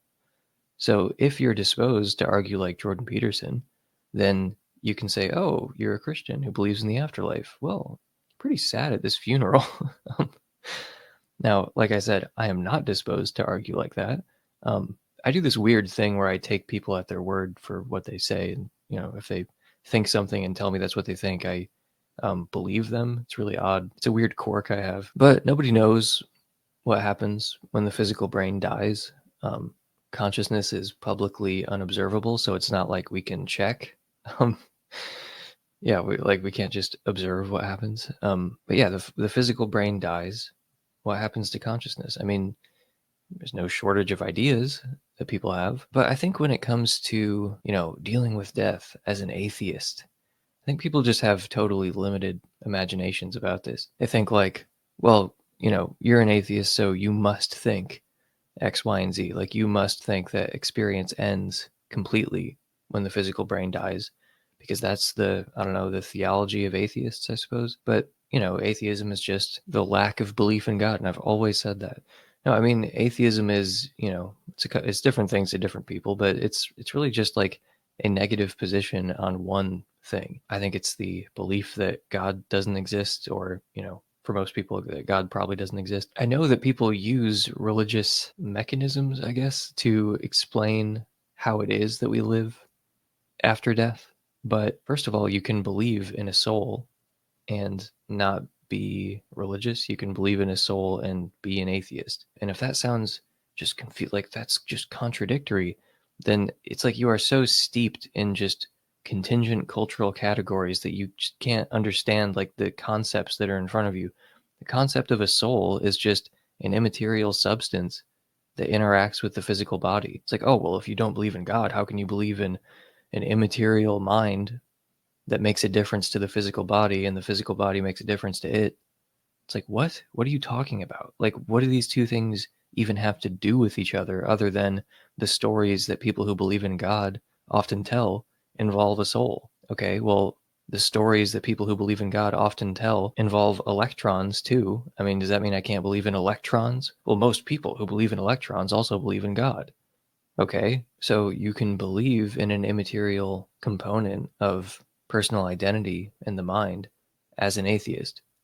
There's no contradiction there. There's not even a tension there. There's literally no conflict whatsoever. You can, so it's like the soul is the most important part of believing in the afterlife. I mean, if you believe in a God, then it doesn't matter what your philosophy of mind is, because an omnipotent God can resurrect the dead. Like they can, um, did I just use they, them pronouns for God? God can uh, raise the dead, even if physicalism is true. So, I mean, like if there's an omnipotent God and he promised an afterlife, then it doesn't matter what philosophy of mind theory happens to be true, or if none of, none of them are true, because God can uh, ensure an afterlife, you know. But if you're an atheist, then there are just different options you have available to you. Like Michael Huemer believes in reincarnation, and he's an atheist or pretty close to it, either agnostic or atheist. Oh, death as an atheist. Okay, so how does Michael Huemer deal with death as an atheist? I don't know how he feels about it, but I mean, he does believe that he'll be reincarnated. I guess that's part of how he deals with it as an atheist. So, and you know, I mean, I'm fairly agnostic about the afterlife. There just seems to be so many options, you know, for us to continue existing. Like there are just so many possible ways it could happen. And because I'm like not sure how consciousness fits into nature, I just can't be certain or like anything approaching certain about what happens to consciousness when the physical brain dies. I don't know that experience will end. I mean, I can work out the like implications and entailments of different theories. So like I can be sure that if reductive physicalism is true, then experience comes to an end. I can't be sure that if substance dualism is true, one thing happens or the other. I mean, maybe the soul is annihilated upon death. I don't know. Like substance dualism could be true and there could be no afterlife. You know, if dualism is true, that doesn't mean I'm going to go to heaven. That doesn't mean that I'm going to be reincarnated. Like you just, you have to actually like think through these issues. You know, it's not obvious what the answer is, even if you start just, okay, for the sake of argument, let's accept substance dualism. Let's accept panpsychism and think about the implications. How, you know, what happens upon death if panpsychism is true? Like the answer to that is not obvious, you know.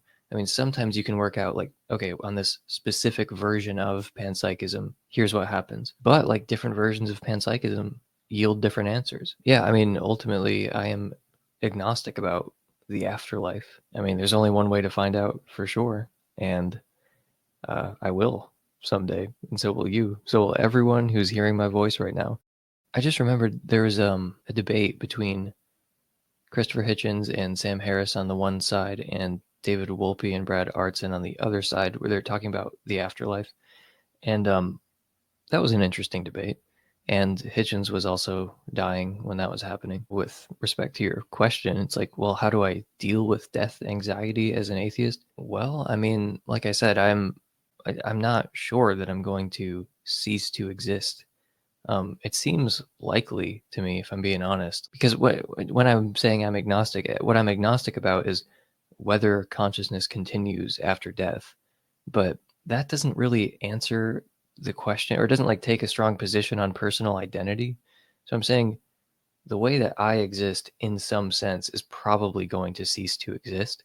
But arguably, I've already done that like a million times in my life, where like in that like thinner sense of me, it's like, okay, well, in that thinner sense, I have already died many, many times. So um, not sure it's really a big tragedy. So it does seem fairly likely that I will, in some sense, cease to exist, but perhaps in a broader sense, like my stream of consciousness might continue. I don't know. That's something I really can't be sure of one way or another. And it's not just that I'm not just like a skeptic about certainty, because any reasonable person is a skeptic about certainty with this.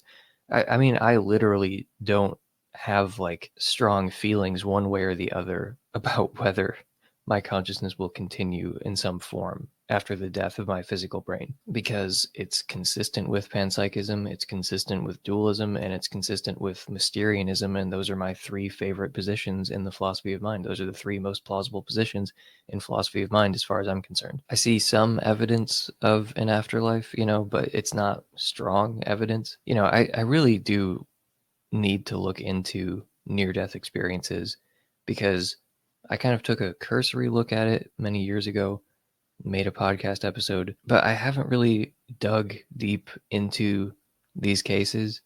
And, you know, it's just, it's so frustrating because everyone assures you that there's something here, that there's like a there there. And whenever you look, it's pretty underwhelming. Like it's, I've never been knocked off my feet by things I've heard. And, you know, every time I have heard something impressive, it is just, it's so obviously unverifiable, you know, like just so, it's like, well, look, if that's true, then that's pretty interesting. But it's just like, let, let me give you an example. So I was listening to Capturing Christianity because there's this N D E documentary that came out, and he had the director on the channel.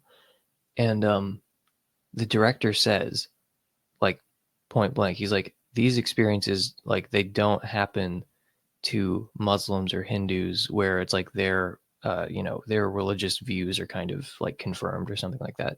He said people see a bright light, or they see ancestors, you know, family members or something, or they see Jesus Christ.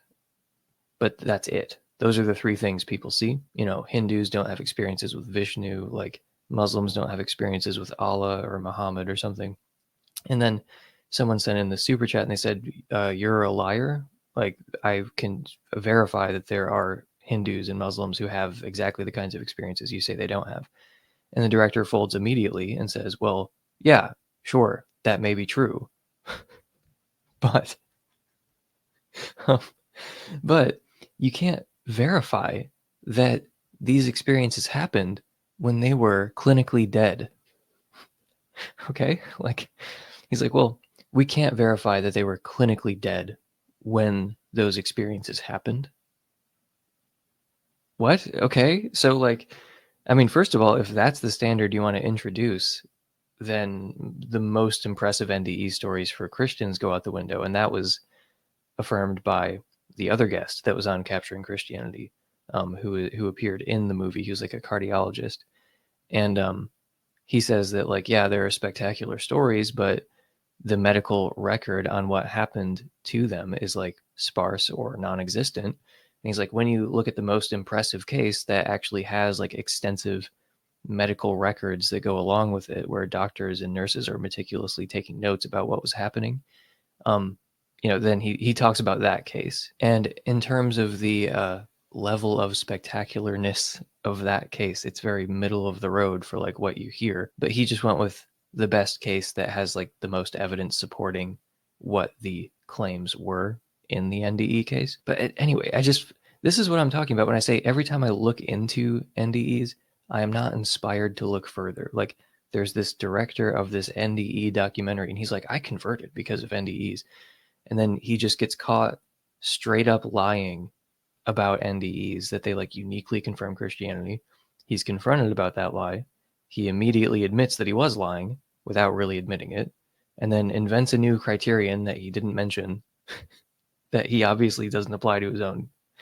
Like, anyway, I'm just saying there, that kind of thing, or like some other similarly discouraging thing, happens every time I look into N D Es, where I'm like, why am I wasting my time? Like, it's either the most spectacular story you've ever heard with like nothing that would help me as someone who's just reading about it really believe them. Like, anyway, I'm still going to look into N D Es in a little more depth, but I'm just saying every time I've looked into it, I have not been inspired to continue looking into it. The kind of evidence that religious people will offer of an afterlife, it's not that it doesn't matter at all. It's not that there isn't a range of quality of N D E cases. You know, some of them are hard to explain. And when you look at the kind of attempted reductionist explanations of the higher quality cases, they strain credulity. So I'm not saying that like, of the evidence that religious people typically offer of some kind of afterlife, that it's all totally dis- like we can just dismiss it and not, you know, think about it at all. But of what I've seen, it's not that there's no evidence. It's just, it's underwhelming, especially when you think about, again, people just have a really limited imagination about this. There's a lot of unexplored terrain. Yeah. And this is part of why J L Schellenberg, I think, is one of the great atheist philosophers, because he, you know, at, at the conclusion of the hiddenness argument, he starts talking about ultimate reality, and he almost starts sounding like a mystic or something, talking about the nature of ultimate reality, and at least alluding to that there's all this space that's just unexplored, you know. And I think the same is true of consciousness in the afterlife and so on. So just to return to the original question of like dealing with death anxiety, it's like, well, it's not like I have a set view on what happens after death. So it's not like I'm sure that when I die, the lights just turn off. That's definitely what happens. Now, when I was more certain of that, I didn't really have death anxiety. I was pretty happy just to be alive in this moment. And um, things matter now. And uh, I just, I wasn't that bothered. Like I'm, I'm, I feel like I work too much, but I'm having a good time overall. um, yeah, I just, uh, it didn't really bother me. I was kind of like an Epicurean about death. I didn't think that death was really bad at the end of the day. And I don't really have those views now, but I, I'm just saying when I was younger, I just, I didn't really have death anxiety as an atheist. Um, and I, I'm relatively way more afraid of death now than I was. I don't know why that is, but I'm just more afraid of death now.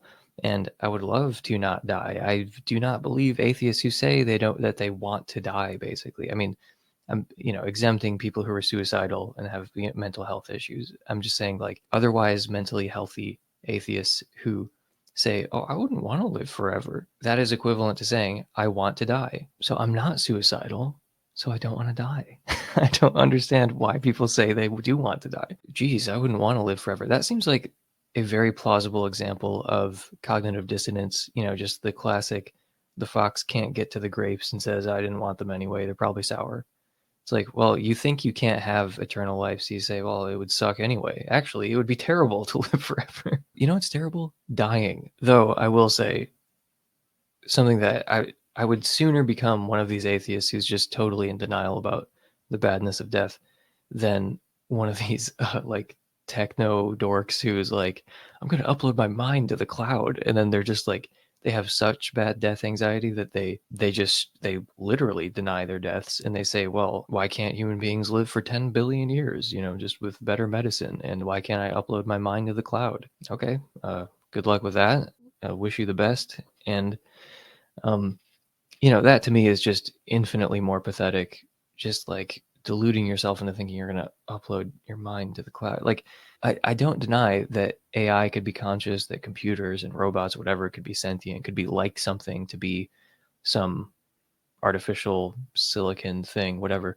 But like, that's not going to be your consciousness. That's going to be like maybe a qualitatively identical A I or something. But like, that's not you in the sense that you care about. You are still going to die. Your point of view is going to come to an end. And someone else's, which is qualitatively identical to yours, is going to begin. There might even be overlap, which you'd think would make it very clear that you're not the same. Like the teletransporter case, where it's like you're transported to this other place, but then you don't die right away, and you see them over there, and you're like, that's not me, and then you die, and then you're vaporized in the chamber or whatever.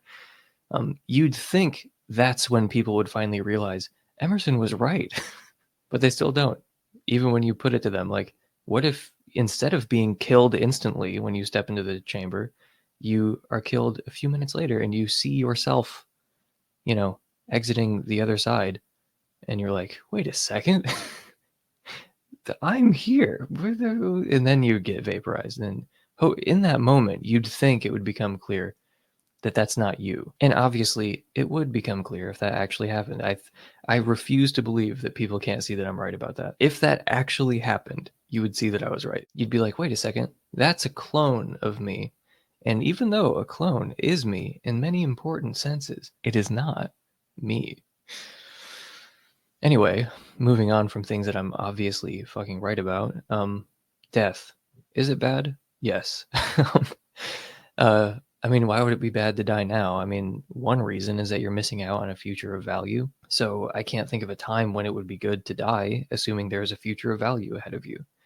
Um, if it's going to be a low quality, I mean, people have really obvious objections to this, like, oh, but what if it's a horribly low quality existence? It's like, well, then it might be good to die because you don't have a future of value in front of you. But assuming that things can continue, you know, like this, more or less, and, uh, you know, the quality of life is decently high, you're reasonably mentally and physically healthy, the environment is not like hellish, then like I can't think of a time when I would want to die. So yeah, eternal life. I mean, you don't have to live your entire eternal life at once.